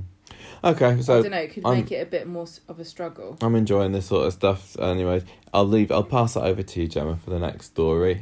Oak Hell. Oak Hell. Uh, Monday, um, everybody, just so you know, Asha's Asha's um, PE kit could have bailed out Grace. Yeah. I don't know what that means for Aadi's. Has he just got a pair of shorts Maybe. and it was cheaper? Maybe. Can, like, who could you bail out with that then? The Vatican. I don't know. smaller. Right. So on Monday, kind of doing all right. Monday, Dev marches through the corridors. He's been to see saying- Mr. Griffin, He's been he? to see Mr. Griffin, who has been in the show. Yes, yes. I didn't mention this in last week's podcast. I think I didn't know about it at the time, which would make sense. I had, I had no idea. I read it on was it on Digital Spy on Twitter or something. People saying that Mr. Griffin has been in the show before. I was like, I don't recognise him. But this guy, um, who's played by an actor called Roger Morledge, has been in Coronation Street as Mr. Griffin since two thousand and six. He's like this is a fourteen year old character. He's only been in like ten episodes Yeah. across the years. He was in it apparently in 6, 7, 2009, 2016 before this. The first time he came in, it was when David was playing truant from school. This is how long, how long this been guy has it. been in it. and it's like, it's amazing. And He's like, he's like the blue Merrick, isn't he? Yeah, Of, uh, of, of um, the school. I'm gonna have to look out for him now. I can't, like Well, when I watched I him, I, you'll was like, forget by the time he turns up again. now I no, now I've had it pointed out to me. I'm gonna go, it's that guy. It's that guy. Yeah, Um, he doesn't really put up much of a fight um, when Dev decides he's going to take the twins out and put them at Oak Hill. And apparently, Oak Hill's just constantly accepting new pupils. No, Dev says that they um he was friends with the head at Oak Hill, and he played golf with him, and there happened to be a space, so it's very convenient. And he's like, they're twins, so you only need one space. They basically share a soul. Yes. Back at home, Mary thinks he's been a bit hasty, and he says, "Oh, they don't care. The school have failed them." And Asha's like, yeah, okay, I'd rather go somewhere different. But Aadi is not happy, and of course you wouldn't be. Why doesn't he just leave him in that school and make her go to the other one? Because um, Well, Aadi's the Weatherfield High was- doesn't care about their kids. Tell Aadi you what, was the one that got in trouble by punching people. I so- bet at Oak Hill in their PE lessons they do golf, and we all know what a pro golfer Aadi was in his younger days. Exactly. He could rekindle his love of the game. Um, so Dev Dev tells Mary, "Yeah, I can afford it. It's fine. Don't worry about it." Um, Amy comes in. She's really upset, and um, she thinks she's losing her mate, and they have hugs. But Ash, Ash is like, "No, I have to, have to do this." Nobody's talking about the fact that going to a posh school, literally the only reason to go there is to hobnob with other rich kids. And so that you can, when you grow up, you can go, oh, I play golf with that, and I can get my kid in that school. Mm. That's literally like the the major reason. And they're going into the school as social pariahs already. I know. So she's gonna have to get gonna have to start greasing the wheels in there. Otherwise, there's no point paying all the money to go. Well, she does work in a in the Prima Doner half time, so she's probably got enough grease to spare. Yeah. This is why there'd be no point in sending me to private school because I can't network. I can't even network by myself. Just too shy. You can, you're very fine. No, I'm not. On Wednesday, Dev is oh, he's so sweet. Takes photos of the twins in their uniform. Very expensive, and he says that you that Oak Hill's so posh that they've got a bust in the library and they have classical music piped into the corridors. There was the he, he reels off a whole list of things that Oak Hill has that makes it the best place. I don't know whether they were making a joke about bust. Didn't Aadi say you know all about that to to, to Asha because of Oh, her getting her bust out online? her all the way through the week. Yeah, he makes jokes about page three girls in tonight's episode. Yeah, he's like, I he? learned about page three girls. I'm like, I, do you know what? I'm glad that kids don't know what that is anymore, but I don't believe that kids his age wouldn't have heard of page three. Well, I that don't long know. It's ago. not, it, it, I bet it's longer than ago than you think that they got well, rid of page good. I'm glad they got rid of it. I thought it was disgusting. Mm. So at the bus stop, Kelly, who let's not forget is the reason this has happened because she's the one that uploaded the the video of Asha to the internet, or we'll put it on the chat. Sorry. She's and now she's and she got kicked out of Oak Hill because the money that Gary was supplying on behalf of Rick to her mum never got sent to the school. hmm So she's been kicked out, and so she says to Asha at the bus stop, "Why don't you have my hand me downs?" And Asha's like, "Uh, you can do one. I'm not interested in your old stuff. Thanks very much." So in the shop, uh, Dev is talking to Liz, talking about how great, great Ho- Oak Hill is, and all this prestigious alumni, and what great things they've gone on to do. And she's like, "What, like Rosie Webster?" it's like Rosie Webster's actually making a pretty good name for herself in Japan, but you wouldn't know about that. Yeah, she's a TV star over Exactly, there, probably. Probably. I can't remember whether Rosie Webster actually finished her education at Oak Hill. I've got a feeling that she didn't. you got to see it. You got to pay your full fees to get the the benefit. Mm. Um, Dev, Dev tells Bernie and Cathy that he wants Aadi to get some shifts in the kebab shop so that he can earn some money. And they're like, typical, it's nepotism. I never got. This is the whole thing about. I mean, the the funny thing about Coronation Street is that it condenses everybody into a small geographic area. But re- in real life, some of these characters would not live anywhere near the rest of them, considering how much money they seem to have. Mm.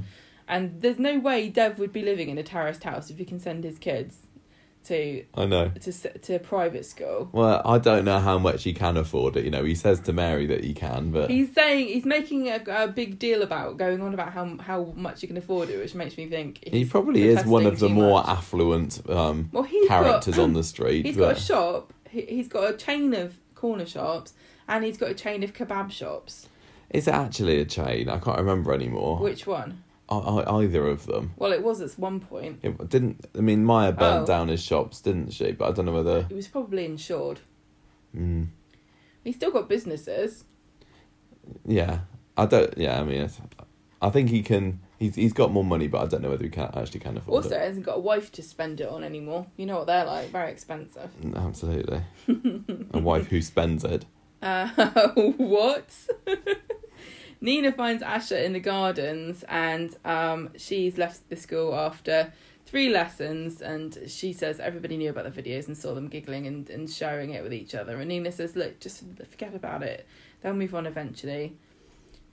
Um, Dev's on the phone to school and finds out that she left early and tries to phone her but she ignores it. Um, Friday, Aadi comes back from school. He doesn't say very much about it, but he just say about everyone seeing the video, and he finds out he's got to do the Prima Doner shifts. Not very happy about that. Dev goes looking for Asha, and he finds her outside Roy's, and Nina's there as well. And she's like, "I'm not talking to you," and she's stropping about. And Nina says to Dev, um, "Look, you'll be okay. She's been talking to me. She told me all about you. She told me about her mum. She's been talking about how you've been helping her. You need to go easy on her and and listen to her and everything." So she's kind of like turned into like like a little mini Roy almost, like just full of wisdom for no reason. She has. I, I'm loving her. Yeah. Um, she, was, she was great with her. I don't know how many of these characters we need though. That's not my only point. Well, she's. I, I like that she's befriending Asha. Yeah. Um, Dev and Asha talk at home and she's saying, Oh, everybody knows everyone online or something and blah blah blah. And Dev tries to um, lift her spirits and says, Look, you're tough, you'll get through this, you'll try again, you just need to ignore what they say.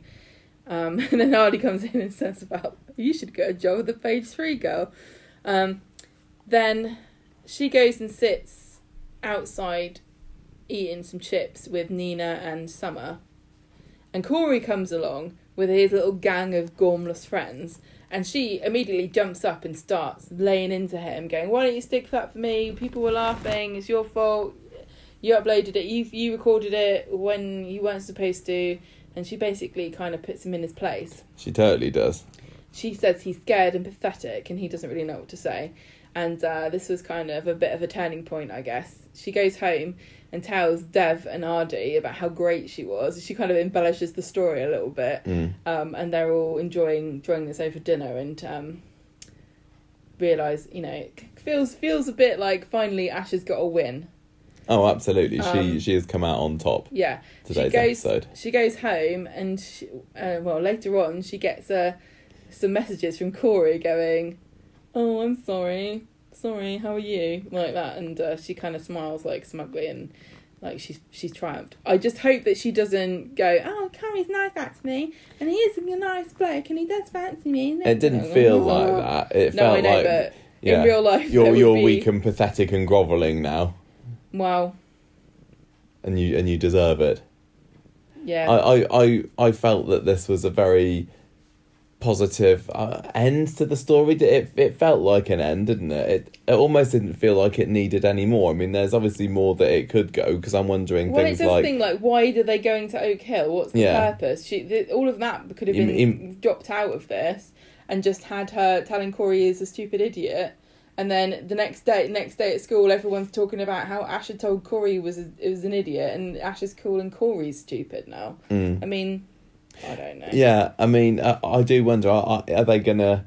Is Dev gonna keep them at Oak Hill now? The, the main reason that he went that they go they went there is to try and get away from all these horrible teenagers that know about the video. And they still knew they, about they still it. they still know about it there. And Which, he to be spent so much money on this now because he's got those um, reputation managers that couldn't get rid of it, and now he sent them to private school. yeah. Anyway. I, I don't know how far in advance he's paid, so I guess that she's going to be there for a little bit anyway. Um, and and just because you leave Oak Hill, it doesn't mean that they're going to accept the back into Weatherfield Well, High or anything when she like if that. she if she came back in September to to Weatherfield, everyone would be like, "Oh, that's the girl that left because her boobs were on the internet." yeah, so maybe maybe they're And, stuck but with her how old now. are they? Like 14, 15? Oh well, So they've still got a while to go in education. yeah. I, I was just. She should have timed this boob thing a bit later on, save him a bit of cash. I just I was surprised that they didn't consider that the video might have shown up on the Oak Hill children's computers as well. Because Asha was very quickly won round to the idea that, you know, let's go to a new school, fresh start, blah blah blah. And it seemed to me that it was quite likely that they would have seen it because there would be people yeah, where's the there's, there's always She kids said- that know kids in other schools. Yeah, exactly. And she said, "Oh, everybody knows everyone's business online." So yeah, it seems a little bit naive days. to think that they would be able to get away from it Even that when I was quickly. kids, there was always kids that knew other kids in different schools, Mm, and we didn't even have the internet. yeah, um, uh, but I don't know. I, I just wonder whether this is actually now going to turn into a story of Dev's financial ruin because It does seem a bit uh, pointless to have it in otherwise. Yeah, I mean, uh, they they're having Aadi work more shifts at Prima Doner. They they Well, he's didn't. not going to earn. Dev's not going to earn money there, is he? He's going to. He's only saving the wages. Mm, yeah, yeah, that's true. Um, I mean, I, I, one of my little theories, and I don't know how likely this is, is that maybe Dev will fall on such hard times that he'll have to sell up the shop. And who do we know that wants to buy up all the businesses down that What? end of the street? You're right. You're right. and he doesn't want we, we I did have a look at Ray's plans again that little picture from you know whenever it was three four months ago and there was definitely nothing over that side of the It's street pretty far from the bistro. It's like.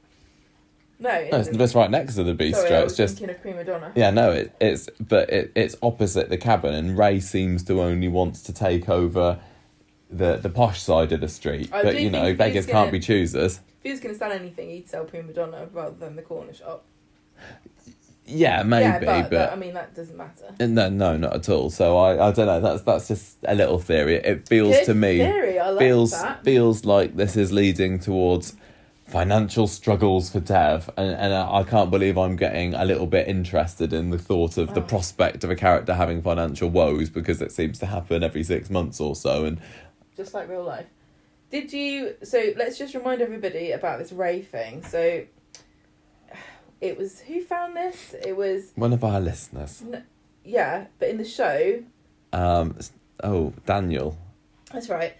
And it was Ray's And Bethany. They went round there to try to find evidence of the fact that Ray had bought women off that he had he had molested yeah, and or like or or done something to them to keep them quiet.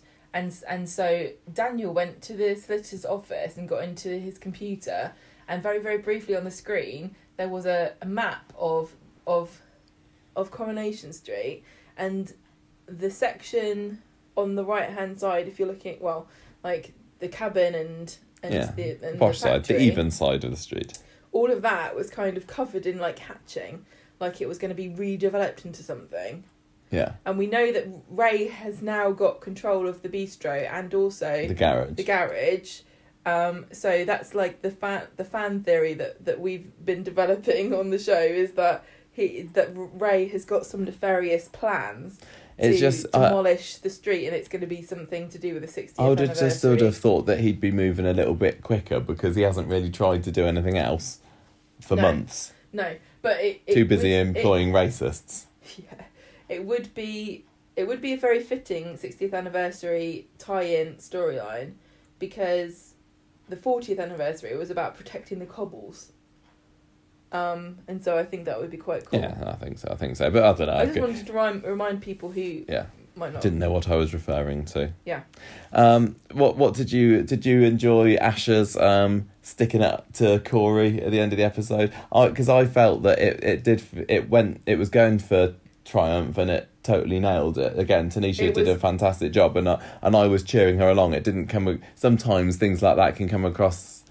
It felt a bit As- more believable to me than the Ed haranguing Don or Dom, whatever his name was, the other week with the racism stuff, where Dom just stood there and let Ed humiliate him in front of everyone. Is you confusing Because- Don and Dom the same as Byram and Byron? yeah, because Corey just, just did try to defend himself, but he was it was like watching somebody trying to hold back a water cannon with a piece of rice paper. It was like no you, no you, and he didn't. He, it uh, didn't work. But I was happy that they. It, it felt more believable because he did at least try to protest his. Um, Mm. I liked as well how they had Asha up Oh, on yeah. the raised platform. Yeah, good point. and he was down on the street. So she was literally, literally looking down yeah, on great. him. And, Yeah, I did like she's that. she's won. I thought. And she said he was pathetic, and it's great. yeah, it's it feels like yeah that. eh, Even though in real life that wouldn't be the end of it, it feels like a, a nice little cut off point for this. And I'm not at the moment asking, you know, what next for Asha. I tell you what, what a dangerous girl gang. Asha, Nina, and Summer are terrifying. Summer, oh god, yeah. Between the three of them, they probably know how to make a nuclear bomb and blow you up with it, wouldn't they? Definitely. Summer would know how to do it. Nina would be like, "Yeah, we should blow him up," and I should be the one to press the button because she got mad about something. I thought I, I thought it was funny when she was bragging about it at dinner time and everything, and they were. It was a nice. It I was a like that nice too, family was- moment, yeah, wasn't yeah. it? and she was making stuff up that didn't happen, Yeah. which I There's thought was funny. there's so so much bickering between families in Coronation Street sometimes. Yeah, we to have a bonding family before. moment was lovely. It- there's very little relationship building ever in Coronation Street um, beyond what's Now they've gone to bed. no, what's needed for plots. Yeah. Like like when yeah, like establishing relationships, they try. They don't really put much effort into it. But um, I mean, I think probably the nicest one we've seen recently was Audrey and Gail on her birthday. That was pretty sweet. Mm. But it kind it stuck out because it rarely happens. Well, they were trying to build some kind of relationship between Paul and Kirk in tonight's episode in those two scenes where they were oh, talking we about. that out, didn't we? Did, did you write that down? I, I wrote Paul and Kirk talk about the government in two scenes. the government. I thought we were talking about socks. Were they? I thought they're talking they're talking about Westminster, weren't they? Yeah, but he was talking about how he had. We got different things out of this scene because Kirk was talking about how he. I think he was talking about how he had mismatched socks, and so he, he decided he got told to either buy all navy or all black. Yeah, oh yeah, that's right. And, And then they were talking one about each. whether you call it the cabinet or the. Yeah, I, I, the, the cupboard was, or something. It was. Yeah. It was one of those moments that was written in to be like, oh, this is just a moment of characters having a chat about nothing, which Corrie always used to do, and they don't do that much of that these days. But Oh, and they had another. it just was a chance for my brain to switch off. You keep bringing this up about Kirk, but we can never remember any specific examples of his him being illogically stupid to the point that it becomes offensive to watch because nobody is that dumb. Where he says, "Oh, where do they all all the government? They all go in that room, the cabinet. How do they fit in there? How do the, you get grown people inside a cabinet?" And it's like I know. no one thinks that. I It's know. just stupid. um, anyway, so great stuff with Asha. Just a bit of a diversion there. I felt there were there were quite a lot of female characters actually this week that I was cheering on. I've been just cheering on Asha. I was cheering on Nina when she was giving Dev parenting advice, which is lovely. I was cheering on Sally this week. I was I was kind of almost cheering on Alya as well, actually. So I liked it when Alya found out that Sally just went and blabbed. It was like, what did you expect? yeah, this is Ah. Sally. You do know her, She's a gossip. right? Come on, let's let's finish this So- off. Let's whiz through our final stories. So on, we got Kelly and the Killer. Um, on Wednesday, Adam's talking about to Imran about Kelly because he saw her in the cafe, and then Imran catches up because Kelly and Summer are walking along outside after school, and he kind of. He kind of like squares up to her really quickly. It's like you don't realise how creepy you're being, Imran. Perhaps just back off a bit. Looming like, over her. Where's your dad? I want to speak to him. And they sort of scurry off and sort of giggling. But then Summer tells her that Imran is the brother of the lady who died in the factory roof collapse. I don't know if this this is perhaps paving. Yeah, they've been dripping this in for a few weeks now, haven't they? And like, get on with it. Kelly comes in looking for a lost calculator in in the cafe, and I thought this was really odd because I I wouldn't have imagined that kids had calculators. I know, they just use their phones They're now? probably not allowed to, but I was so I was thinking. Then I thought to myself, no, be fair because we used to have scientific calculators. You know those Yeah. like really expensive. They cost hundred pounds when we were at school. Did they? Yes, they were so You expensive. could just get them, you know, My fifteen parents pounds couldn't really Smith's. afford things like that, but we had to buy one for school, and it had all these stupid scientific things. I never worked out how to do. it. Cos, tan, sine. Oh gosh! And so and she so she went in. I think it must be one of those fancy ones. And no, it was just this giant orange calc well white and orange calculator like like you like a baby uses. Gosh, you can't be an advanced maths class. so anyway, he she comes in looking for it. Um, Gary says Gary's there, and he says, "What did Imran want?" And she says, "It was after my dad." He says, "Don't tell Imran anything," and she says, "I couldn't even if I wanted to. Only you know where my dad is, right?" And sort of goes off in a huff.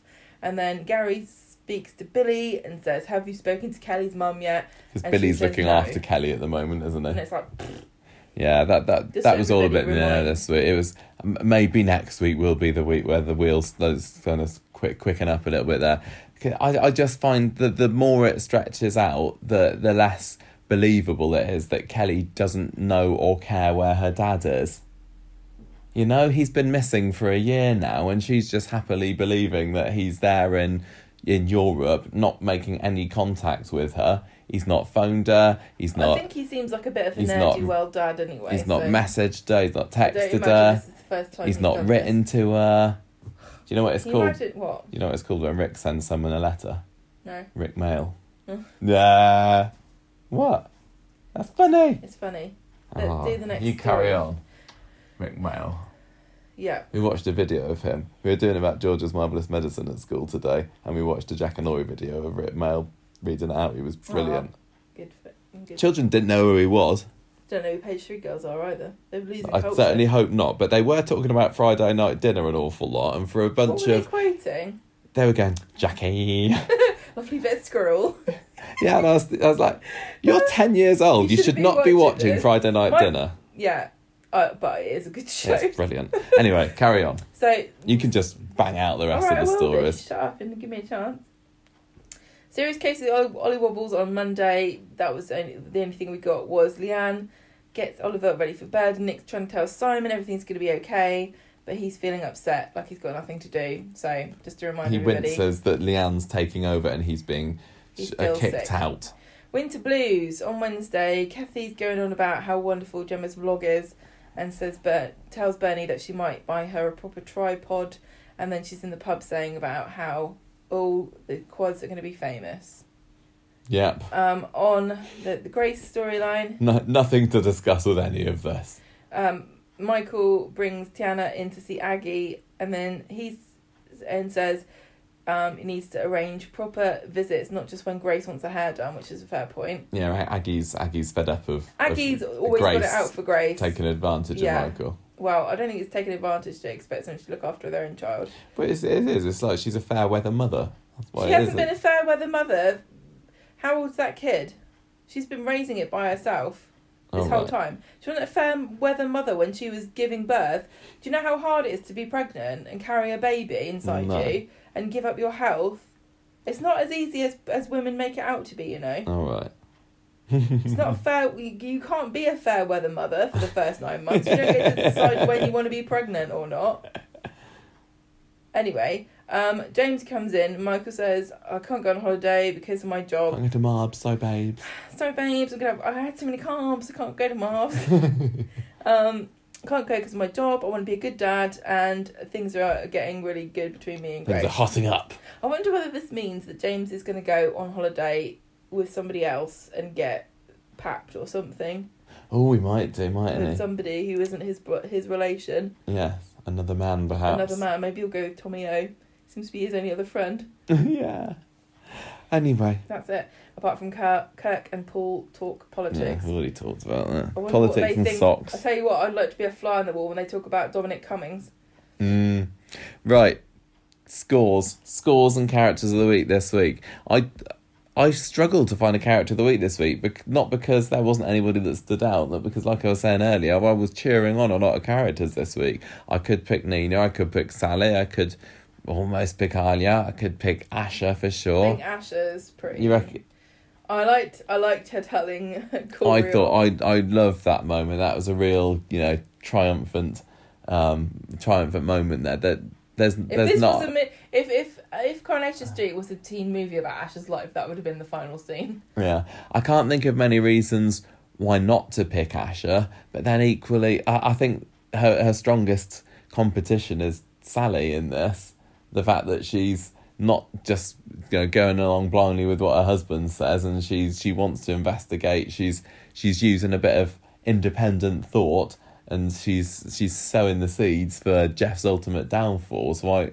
I've really, really been enjoying Sally as well, and like I said, she's she that Sally Dynevor is is playing it brilliantly. She's she's playing it proper straight. Um, but I don't, are you, you say you're going with Asha then? Yeah. I think I have to as well. One thing that Sally is a really close second uh, second place, but I think for that that was Asha's moment to shine, and One thing shone. I thought was really funny about was Devon. Devon um, Asha were talking about Michelle Obama, and Asha Oh, yeah. was like, "Oh, she's off herself. she's too aloof." Um, your score? I am going to give it. I'm gonna give it. Oh, go on. three, three and a half. Yeah, I'm going three and a half. Um, poorly hidden cameras. I am going to give it three and a half prostitutes at the same time, which is my reference to um, what was it? Tim said uh, Geoff said that he'd seen two two prostitutes, and Tim was like, "What at the same time?" Yeah, we know what his internet searches are about. yeah, um, yeah. Good good week this week. I think tonight's episode was probably my favourite of the week, and and it it was it was probably Asha that that helped to get there. Yeah, it was a nice feel good triumphy moment. It was. It, it wasn't corny or it was well written. That's the thing. It wasn't corny. Yeah. And those sorts of things where somebody triumphs and, and sticks it to you kind of end and up feeling like you're the one being lectured as well as the person Yeah. who's being told off. absolutely I didn't get didn't that. get it that, was yeah. not at all corny. Very and well done, and, very and, well performed. and the moment between Dev and Asha and Aadi was really nice nice cherry on the top and I I really hope that the future is bright for the Alahans because they've not had much to do for a long time. Yeah. This could be the moment where the the Alahans come to the fore. Uh, Yeah, Yes. indeed. Right, good stuff, Coronation Street. Let's move on to some news. Hello, welcome to the cabin, the news section of the show. First piece of news we've got is a cool competition. Another cool competition is as cool as our competition to win a year's Patreon subscription to Conversation Street. Oh, it's similar. Is it a competition if you have to pay money for it? Uh, it's an auction, isn't it? Yeah, I guess I got that wrong. It's not a You are competition. competing It's a- it's against other. Coronation Street fans. It's an auction. It's to win a Zoom quiz with the cast. It's very exciting. It's been organised by Eat Well MCR, Eat Well Manchester. Um, it's a hospitality collective supporting NHS staff, those in food pos- poverty, women seeking refuge, and homeless people. And obviously, there's lots of groups need support at the moment. Um, so, all the money that's going to get raised is going to go towards a very good home. Place. Yeah, it's going to it's going to a good cause. good Feed- cause. that's the feed word. the people in Manchester who maybe not aren't able to feed themselves at the moment. Um, www.eatwellmcr.org is the name of the website for that charity. Um, but the place, I don't know where you go to bid on this. Is a Yeah, separate you, can, you know, you go there and there- there'll be links. Um, it, we- There's a load of stuff that's up for. There's tons. That, I mean, there's um, there's like an a do. Um, is it tomorrow night? Maybe. Yeah, No. Yes. you've written winner announced Saturday, sixth of June. That's right. Yeah, tomorrow live- night. So you haven't got you got to get your skates on if you haven't heard about this already because I I don't know when the bidding's closing. yeah, they haven't said when it's going to finish, but but basically what they're doing is having a silent auction, so you don't know who what everyone else is bidding. There are ten slots available, so I guess the ten people who bid the most, I guess that's how it's going to work. They haven't explained it, but I guess perhaps people know more about. Maybe it they than I do. have, but I, we just don't We've understand looked, it. yeah, but we've looked very di- we've looked very hard into find information about this. yeah. Um, but anyway, 10 highest bidders get to be in a Coronation Street themed quiz against members of the Coronation Street cast. And then, yeah, the winner's going to get announced on tonight, as you, if you're listening to this on Saturday, the 6th of There's June. a United. There's a live United We Feed event from seven pm to bin, to midnight, and um, it's going to the the event will include some chorus stars are going to drop into the the stream to talk about it. So even if you haven't bid or um, don't want to take part in that, you can still uh, check out the feed to see some of the Corrie stars. There's loads of other stuff as well. It's not just Corrie things. There's like, wasn't it Liam Gallagher? You can win Liam Gallagher's MTV Video Music Award from 1996 or Like something, which is currently grand or yeah currently could be yeah, 40 grand is the highest. I think they'll be going to be all right. I think they're going to raise quite a bit of money for for people. But if you want to take part in this Zoom quiz, it's going to be ten members of the Corrie cast versus ten members. Which of, 10 members of the Hang on, I haven't Corrie cast, finished. Gemma? I haven't finished. Versus ten members of the public who have won the silent auction, and the the bidding for that auction starts at a quite high price. It's one hundred and fifty pounds. So hopefully they'll get lots of bids for those, and people will raise lots of money. But yes, there there are some some really cool people taking part in this quiz. You got Jack P. Shepherd who plays David Platt. He is the Corrie team captain. Yeah, he is. Um, he's a bit of a he. He does the um He does the big soap quiz. Emmerdale versus Corrie quiz, and he's always the team captain there. So he's got he's an old hand. I this is the thing we've been talking about. Just to just to um sidetrack again. this is an unfair competition because there's not not going to be a team captain of the fans. Well, uh, we we don't know exactly how it's going to work. Is it going to be literally be the ten Coronation Street cast versus the ten super fans, or are the ten super fans all competing against each other to find Well, out who is the most super I super think fan? that's what's going to happen. Which risks getting a little bit, you know, it could get a little bit It's going to be a nerd off. Yeah, Um, so anyway, Jack P. Shepherd who plays David Platt, Sally Dynevor plays Sally Webster, Sally Ann Matthews plays Jenny Bradley. uh, Written down here, not Jenny Connor. I. Interesting.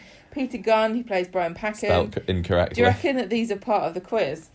So Colson Yeah, Smith. question one. Spot the mistakes in the on the website where we have listed Yeah. the cast that will be involved. He played who plays Craig Tinker, Alan Halsey plays Tyrone Dobbs, Helen Worth plays Gail Platt, Sam Aston plays Chesney Brown, and Dolly, Dolly Rose Campbell plays Gemma Winter, and Tanisha Shigori plays Asha Alahan. So some really cool people in there. I th- I'm particularly impressed that they've managed to get Helen Worth I on. know. Good good for you, Helen. Um yeah, I'm really looking forward to seeing what happens with this. Yeah, that's awesome.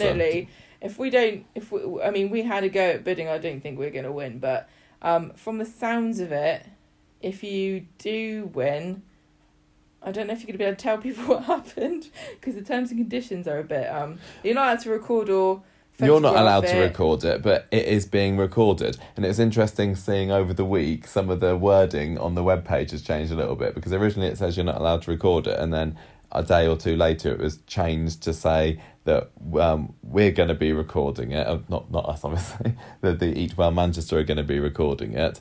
Um, but yeah, to to use as you know part of publicity or whatever. Anyway, it sounds it sounds really but cool. it might not ever be. It dep- I guess it depends on how it goes. yeah. may never you may never get to see what happens here, and it depends on who wins. I hope to it whether goes really well. Find out what actually happened and who won. Be nice if we would be able to watch it, even you know as fans, if you didn't bid, because I know one hundred and fifty pounds is the minimum. Is is pretty. Steep. It's an awful lot, and it's it's for a- good cause, obviously. Yeah, and, I mean, you know, it's one of these. I mean, some people might quite understandably be saying, "Well, that's that's not fair. That how how can the you know the normal Corrie fan, how can the average Corrie fan bid for that?" And I suppose the thing with that is it's uh, it is for I'm not. I mean, it's not like the richest Corrie fans are the best or anything like that. But if there's only ten prizes, then starting the bidding at something like ten pounds, it's going to just ramp up far too quickly. And I don't know. Uh, and, and you know it, it's I know what you're saying. i hope that it goes well i hope that There's going to be 20 people involved in the chat, and I don't know how. We don't know anything about it. Like, how long is it going to be? How many questions will there be? We've got the quizmaster is going to be Caroline Dyer of Heard Storytelling, so hopefully she'll be able to wrangle everybody together. I don't know how much opportunity there's going to be for sort of niceties. Um, and like I said, also I think um, I think that it's going to be biased against the, towards the the Corrie stars because they already know each other, and uh, these these ten super fans are going to be sort of a ragtag group with no central focus or I well, ho- it, I get hopefully. I hope that the winning organised. the, winners um The i want it to be a nice event I'm sure it will be fun, and everyone will behave themselves. And if they don't, they they it says here that they can get kicked off. they can so get kicked off if so, they um, kick up a they can sh- they can actually close the whole thing down. If it goes wrong, I don't know why we're being so pessimistic about this. i know i know it should be it should be really really good Um, but it's it's quite a, a, a hefty endeavor isn't it it's you know getting to as I said getting 20 people together all at the same time saturday the 13th well, of june at as we know from doing our own Zoom quiz with people uh, in your family, it takes a long time. internet connections could be dodgy Yeah, that's true.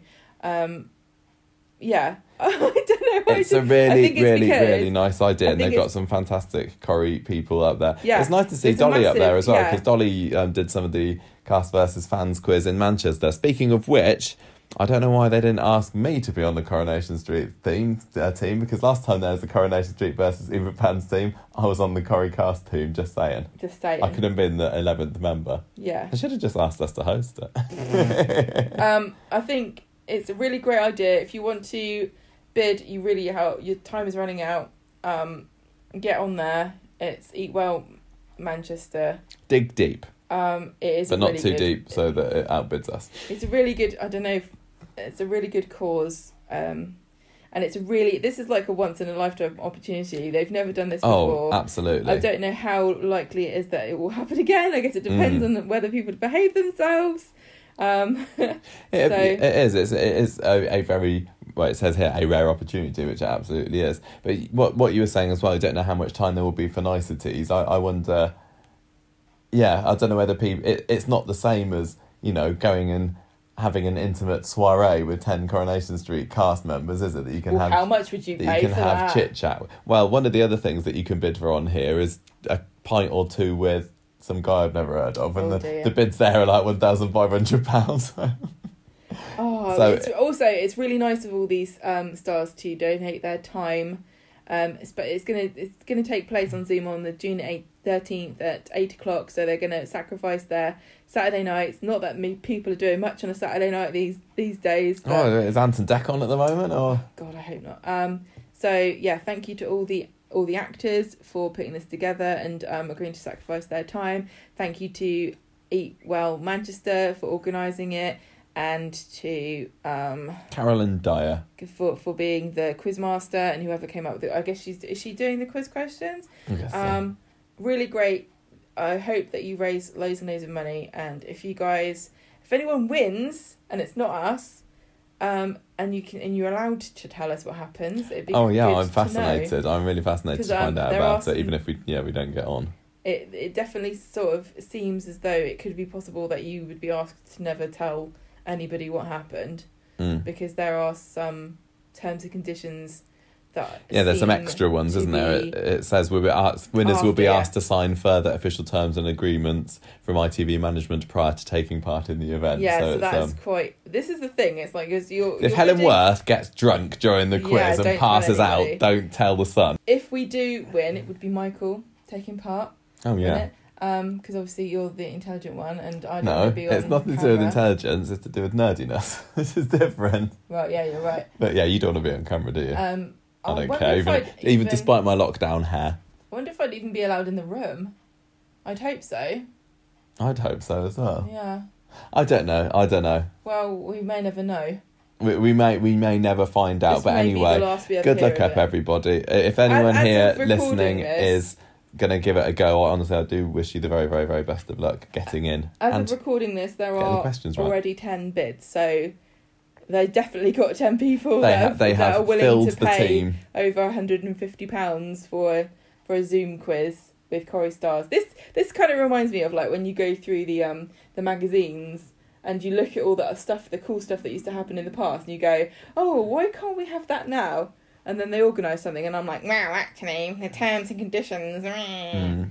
I, want, I, was having a look down the names of the people that had bid, and, and there weren't any that jumped out at me that I recognised. And I'm, I'm it- sorry if someone, anyone listening to this, it's your name, and I should recognise your name, but I didn't. But there's a couple of anonymouses down there. one, one of them is us, and, and I'm very, in, I'm very intrigued to find out who the other anonymous I know. Are. If we ever find out again, I think it's. I Just, I, wonder think whether anyone from the me mad because I don't like question marks over things, and um, I think I think really I Gemma's a real pessimist when there's something exciting coming up. I always You think, think, it's everything's going to go wrong. Everything's going to go wrong, and the other thing is, I think really, they could record this and and sell it as a as a download. Mm. Even if they just charged like a quid a time, I bet you they'd still make money. It was it was interesting how they didn't mention it on the um, Corrie Good News tonight because, especially considering Colson is one of the the team members of Team Corrie, I'd have thought that it, that would have been a brilliant platform Well, we to have got the wider Coronation Street viewing public voting, and I'm not even sure whether the official Corrie social media itself has promoted it. It's a bit weird because we know that ITV are in, involved because it Mm. says that um, ITV management are, are going to give you some terms and conditions. I wonder what they are. I know. I'd love to know. I bet that's part of what you're not allowed to say. yeah, won't be allowed yeah, to a say. bit, a bit of an NDA stuff in there. Mm. But yeah, may, maybe um, maybe it'll get mentioned on next week's Corrie Good News. What happened on Corrie Good News tonight? 'Cause we did watch that before We we, had recorded um, today. talking about the BAFTAs and Oh yeah, they had Katie McGlynn, Katie didn't they? Oh, it's lovely hearing her voice what's, her, again. what's his name? Um, Mallard. Mallard. Yeah, I, I do I I know, I, I do miss and Sinead. who else was actually. there? There's another interview. It was um it was another person um talking about back to work for Corrie, wasn't it? Oh, that which was is, right. It Which was is what we talk about in our Yeah. bonus podcast this week, although we don't talk about him, of course. Um, yeah, and they had some more. Oh, they had a they had a birthday cake with Coronation Street things and sloths. Oh yeah, yeah. Good job, everybody. Good job, Colson, as always. Right, next bit of news. BAFTAs are coming up, Gemma. Um, it's all going to be, um, as you was just saying, it's going to be lockdown BAFTAs, socially distanced from home BAFTAs. But Coronation Street is up for two this year. Obviously, they're up for the best soap and continuing drama. So I always uh, uh, love finding who they're competing against. So soap and continuing drama, obviously the big four in the in the UK are Corrie, Emmerdale, EastEnders, and Hollyoaks. Who made it onto the, the short list this time? Coronation Street, Emmerdale, Holby City, and Casualty. Wow. Yeah, interesting. So Emmerdale, sorry, EastEnders completely shunned, which is a bit of a blow to Kate Oates, I imagine. Well, she's. hasn't and, she and this is on their this is at EastEnders' thirty fifth year as well, isn't it? That's a bit ooh, and I, I, don't, I don't know what's going on with Casualty or Holby at the moment, but they, they don't even appear on the British Soap Awards. That it doesn't. I, I find it very strange that there's different definitions of what a soap or continuing drama is, mm, depending on who you ask. yeah. Well, anyway, so obviously, uh, good luck Coronation Street for that. But you, you William can't. Roach, he'll he'll get annoyed if you call it a soap. Remember? Oh yeah. You can't vote for that one, but what you can vote for is the BAFTA Must See Moment Award nomination. And you might remember last year that Gail's monologue was nominated. Didn't I win. I think it it was something from the. Bodyguard one. That that it's been nominated. Corrie Corrie's the only soap. Again. I know. I mean, if you look at this list of what it's up against, it's really quite a prestigious honour really just to be nominated. So the, the the Coronation Street scene this year, and it's funny because we we made sort of jokes about where what particular scenes that were in Coronation Street. You know, in the last twelve months, like oh, this is the BAFTA nominee speech. Yeah, yeah. Like there was, uh, and some of them were in the Sinead storyline. Like Ken did an epic speech back in like, October, November time, and and I called that Ken's BAFTA speech, but he he, he hasn't got it. it. Neither is it. Um, Yasmin stabs Geoff in Geoff in the neck, which has been one of my most memorable moments for a very long time. The, the um, Corrie nominee this year is the death of Sinead Osborne. Well, you say her- the Corrie nominee this year. It's not like that's their. Oh no, it's not an annual slot exactly. No, So two years in a row now, Coronation Street has managed to get themselves on the sh- on the shortlist for Yeah. BAFTA must see moments. Yeah, now um, Sinead Osborne's final episode, and I think that was the Ellen Taylor episode, if I remember rightly, um, was a really, really powerful episode. Um, so it was good on So Coronation does that Street. mean that Ellen Taylor now can write BAFTA award nominated writer? She might be able to say award winning writer if Oh, well, she plays she, a Yeah, cards well, she can definitely say nominated. Yeah, it also had a nice. It did have a speech from um, Billy at the end of that episode as well. So it was a, it was a really touching scene. So And I have to obviously, good luck Coronation Street there, and you can vote by going to virginmedia.com slash BAFTA, and you've got a couple of months to do it as well. I feel like I've got my finger on the pulse this year of television because I know everything in this list apart from Love Island, which I refuse to ever See, watch. I know some of these, but I was quite surprised because we watched such little, such a narrow range of TV, don't we? But I was going through there and going, oh yeah, okay. I don't know what the BB, the Fleabag confessional scene is. Well, it's rude. You know what Fleabag is? It's Phoebe Waller-Bridge. I don't know who that is. BBC Three Fleabag confessional scene. If you've ever seen Fleabag, you know exactly what scene that is. I've got. Um, Sky Atlantic slash HBO Game of Thrones. Arya kills the Night King. Now that's a spoiler if you haven't seen it, but I'm sure if you That- were interested, that, That is a moment, that's isn't a it? controversial moment. It's a controversial moment, but it's a really epic moment. That I, was I tell you what, amazing. the score of that scene. yes. I listen to that every so often just because of how beautiful the music for that is. It's incredible. Um, Gavin and Stacey, BBC One, Nessa proposes to Smithy. Great. Now, ITV2, Love Island, Michael recouples after Casa Amor. That, to me, just sounds like the most cretinous load of rubbish I've ever heard in my life, and it shouldn't be included because all of this is scripted. snob. No, sorry. This is scripted by people and produced and and actors. You know, this this is a labour of love. Love Island is supposed to be a reality TV show, Yeah. and and I know real people are special and all the rest of it, but they shouldn't. It shouldn't be pitted against it. And if it wins, I'll tear my hair out and stamp on it because reality TV should not be. I, I do think it, it doesn't it, it It diminishes feel- the whole category But I mean, because reality. is it was it that good that it's a must see moment? I mean, I would say something like you know Susan Boyle going on the X Factor and singing "Dream to Dream." That was a must see moment, and that wasn't scripted. That was reality TV. I understand what you're saying, I, and I haven't seen this, and I don't. I'm not interested in it, so of course I'm biased against it. But I just think that you should protect the integrity of scripted television by keeping reality TV in a separate category. Mm. Um, and then the final one is BBC One Line of Duty: John Corbett's death. Another spoiler. Yeah. Oh, fantastic. Oh, I guess there are people also who would say great. that that you shouldn't have a soap in this, and it diminishes the category as well. I mean, it is a really good and spread that's of snobbery. a really good spread of different Hmm. things here because you know uh, you got comedies, you got reality TV, you got soaps, you got dramas, you got an an American show, even though everyone's got an English accent in it in uh, Game of Thrones, and and um, poor old Game of Thrones is not going to be. I, I wonder if the, the bad blood from the how end of Game of Thrones um, played That's out is going to stop people voting for that. Again, no, I'm not going to vote for that moment. But at I, the time, really people were impressed by that moment. it. it I, know not okay. everyone was. well, we're not here to decide. I, I wouldn't, I, honestly, this is the thing for me. The, obviously, the crazy thing about this is that I've seen every single one of these, apart from the Love Island and the Coronation Street one, because I That's didn't funny. watch the Sinead cancer storyline. So I couldn't tell you which one deserves to win. Could you not choose if you if we were to take out Coronation Street? Obviously, what would you? I think it would have to be Arya, Mm, just because of the score. mm. And, and uh, Arya one, Night King zero. logically didn't make sense, but we won't go into Game of Thrones again on this show. We already got a review giving us one star for the last time we talked about it. yeah, yeah, we did, didn't we? um, so yeah, so um, if you want to vote, like Michael said, virginmedia.com slash BAFTA, get on there, vote by the 15th of July at 5pm, and then the awards will be on the 31st of July. Fingers crossed for Coronation Street. It'd be really great if they got. Uh, I, I, I can't see them getting amazing. this mu- must see moment award because I know. these are all of these shows are are beloved to massive groups of fans. Exactly. Yeah, I mean Corrie's got a big fan base, but yeah, I, I know I'm I'm feeling the same as you in this one. But it's it is so nice for them to be nominated at least twice. Yeah, yeah. Um, and an early nominee for next year's must see TV moment, Kim Marsh is going to be presenting a, compu- a consumer affairs show on BBC One in a couple of weeks. 10 a.m. daily from the 15th of June.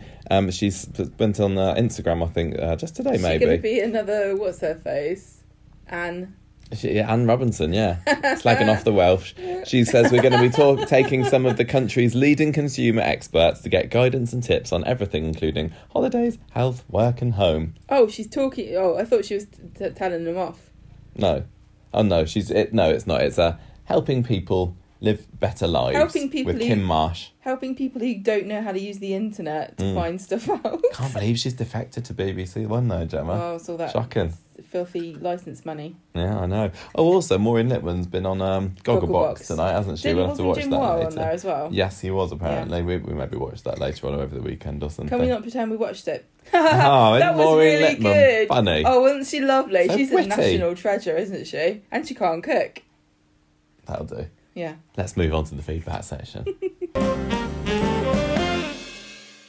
right, we have got some feedback to finish off tonight's episode. And as always, we're going to start off with our average score on the Facebook group for last week's Coronation Street. And it came off out with 3.2 out of 5 last week. So, not a bad score. I think people seem to pretty much like it. Chris gave it 3.5 much needed decaf coffees out of 5. Vanessa of Greed, 3.5. She gave it 3.5 butter free peanut butters out of 5. And Andrew um, didn't really enjoy the episodes the last week, it seems, but I did like what he scored out of. Two flat caps on a nasty prat. Do you think that maybe Aggie's been wanting to go vegan all these years, but she could never give up peanut butter? and now be maybe. thrilled to find out she can enjoy it. Um, Chris emailed us today asking us whether we ever reviewed the Barlow bedtime stories shorts, and, and the answer, short answer to that, Chris, is no, because they came out in 2011, I think, maybe, which is like the year before we did the podcast. But to be honest, I don't know whether we even watched them. No, I remember us watching the watching one with Ken and Deirdre. No, that's what this one is. Oh, we did watch it. Did we? Yeah. Did we watch them all? I don't think so. There so. were like five or six of them. We definitely watched the Streetcar Stories one. I don't And I think that. I watched the What Would Kirk Do? But No, I think that was. Oh, but yeah, we, we didn't watch that. Maybe maybe we should watch them and, and tell Chris what we thought another time. But um, yeah, there, there were days, believe it or not, when we didn't just consume mindlessly watch everything. every single that thing that was to do with Coronation Street. But you know, it's our it's our jobs now, isn't it? Yeah. So we have to. Mhm. Um, but yes, no. Chris is the answer. No. Sorry. What a lengthy way of saying no. Yeah. I like to be to very thorough with asking the Rebecca's questions. I'd love you to. She said, first of all, great to see Shona back, and even though her and David are struggling at the moment, I'm confident they will get back together again. I'm also glad David has seen that being chased isn't the best idea, although the fight he had was pathetic. also liked Roy stopping him from leaving the cafe. Clayton annoys me, but I have a feeling he could be the bad, next bad Penny son. Oh, No. the next Terry Duckworth. No, they they're That's probably desperate for him to be the next Terry Duckworth, but he's not. Just All like right, Mike and down. just like sorry, Adam and Gary aren't the next Mike and Ken. Um, she's also enjoying the Oliver story, and Jane Danson is doing a fantastic job. Really feeling for Leanne at the moment. Yeah, we didn't get much of her this week, did we? No, also feeling for Nick. Uh, like how he found Oliver's toy car as he knew Oliver wanted it. I'm also liking Simon being a supportive big brother. I agree with Michael that this story might be put on the back burner for a bit and return in a few weeks. I wasn't sure if James could come out to his teammates or if he was joking with Tommy O, so I was glad they confirmed that yes, James did come out. I enjoyed, enjoyed the locker scene though, as it was realistic and I liked the banter. Yeah, no fake boobs on those men in there. Rebecca's been in quite a few 100% locker rooms natural. in her time, apparently. I also liked the James song too. The James song too, and the teasing between Michael and James. Some good chemistry forming between Ryan and Nathan. Grace, I'm still not sure, but I love Tiana liking the trams. I agree with Michael. Brian uploading the vlog was ridiculous, but the scenes in the kebab shop with Gemma reading the comments was nice. I would still like Gemma to have a relapse, as as Gemma said. That's me. It's more realistic. Good to see Yasmin back, though I still don't like that she thinks she blames herself for Geoff. Geoff's flat cap made him seem more granddaddy, which I think you're meant to feel sympathy for him, but it's not working for me. I also like the scene with Ali and Ryan making fun of Geoff in the house. Fin- Finally, little bit of Dev and the twins, which I assume we'll get more story this week. Yes, we did. Character of the week is Leanna. Give it three and a half. Platt chats. Apart from Gal, who's muted by David out of five. that was a good one. Thank you, Rebecca. Now, Joseph has uh, written to us today um, saying, Let me start off to, to my funny reaction by giving my thoughts on last Monday's Corrie episode, particularly when nearly all the cast members in that episode were commenting how Ollie love, love, loves his toy red car. I swear, the number of times everyone kept saying the same comment over and over again, it could have been used as an early 7.30 p.m. drinking game, and you would have had to have taken really be free, be drunk by then. you would have had to take a drink every single time that comment was made. You'd then have been lit and wasted after 30 minutes watching that episode. That would have been in the book of Guinness World Records if Corrie viewers were playing that drinking game. Um, I also they did lay it on thick. I think that it just kind of highlights how how Ollie has no personality. That literally the only thing anyone can remember about him is that he likes a red toy car. That's only just been invented for him. Do you remember the thing when Nick had a load of money in his bag and uh, like a sports bag and he was going around with it and everybody was commenting on Nick's sports bag and then at the end of the episode he opens it up and yeah, it's full of of cash. money. It reminded me a little Maybe bit of that. maybe they're smuggling drugs in that little car. I'm so through, says Jeff, with this Geoff storyline. What? I wonder if the episodes were airing their normal air dates, if the story would be dragging as long as it is right now. I'm also bloody peed off that the camera wasn't discovered by the investigators from a couple of weeks ago. Like, I understand the living room wasn't part of the crime scene, but that flat should have been inspected all throughout the place, in my opinion. Oh, I'm sorry Joseph isn't enjoying that. It can drag on as long as it wants, from as far as I'm concerned. But totally with you there with the camera. When Geoff finally got his hands on the camera, I got even more peed off with the fact that it was bloody in view. Like, it wasn't even behind an object, it was on the CD rack. Yes, the camera in the CD rack is black, but still. He was even more stupid that he didn't destroy the camera, but it may not be necessary because we don't know if that camera has its own cloud server. hmm Like, I know Geoff will be meeting his demise, but it's just dragging on a bit too long due to these unprecedented times when the episodes are not airing at their normal rate. And yes, you and Gemma, as always writing to me, Gemma, me and Oh, both of us Oh, can oh, I come read everything. and visit me in Las Vegas. Oh yeah, we talked about that when we were talking about Ray We there, round. weren't we? Yeah, and oh, and also invites Andrew from the Facebook group as well. Know.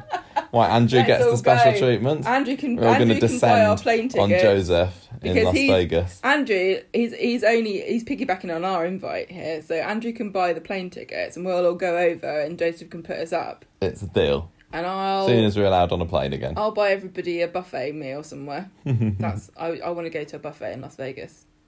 Right. I'll use my I'll, I'll use my um coin machine winnings for it because I know Coin machine winnings. yeah I know I'll score You got the big. Las Vegas lingo down I know exactly what to do.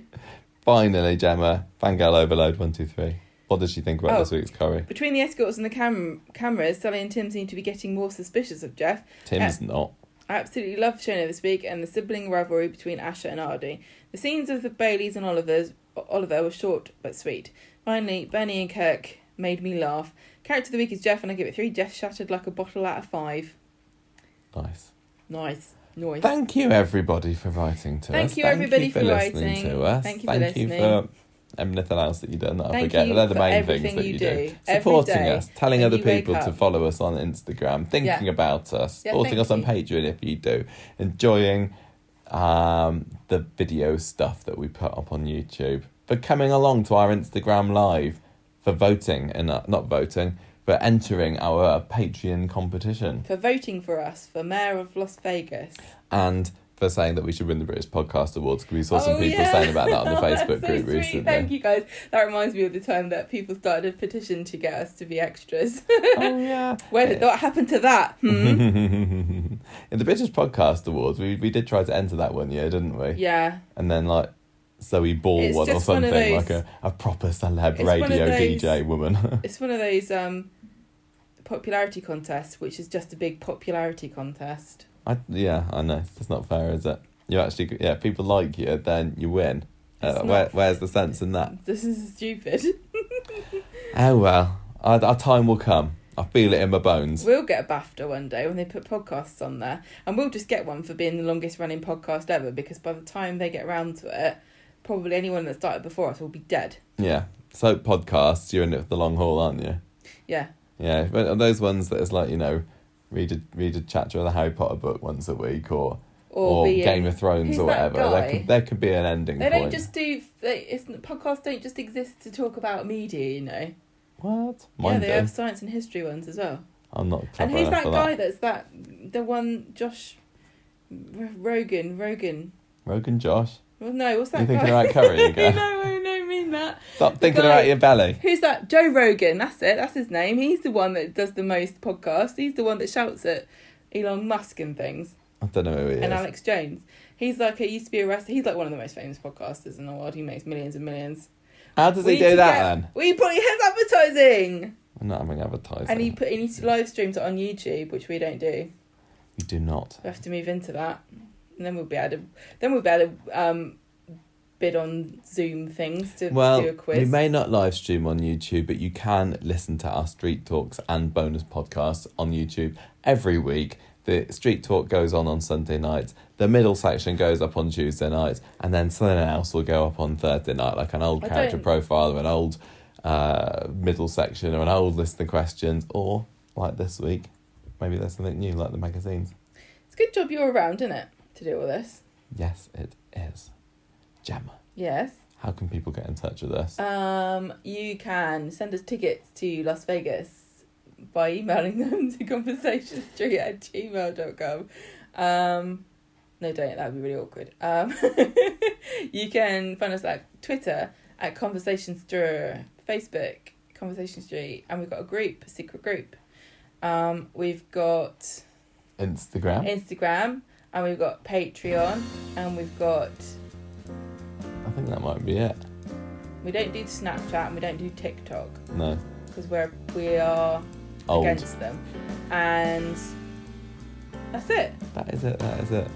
I'm sure most people listen to that. No, most people have stopped Nobody listening at listens this to point. this bit. They do it because they want to listen to the awesome theme music that's probably playing Oh playing yeah, right it's now. pretty cool. Yeah, I love our theme music. It's great. Where did it come from? Podcastthemes.com.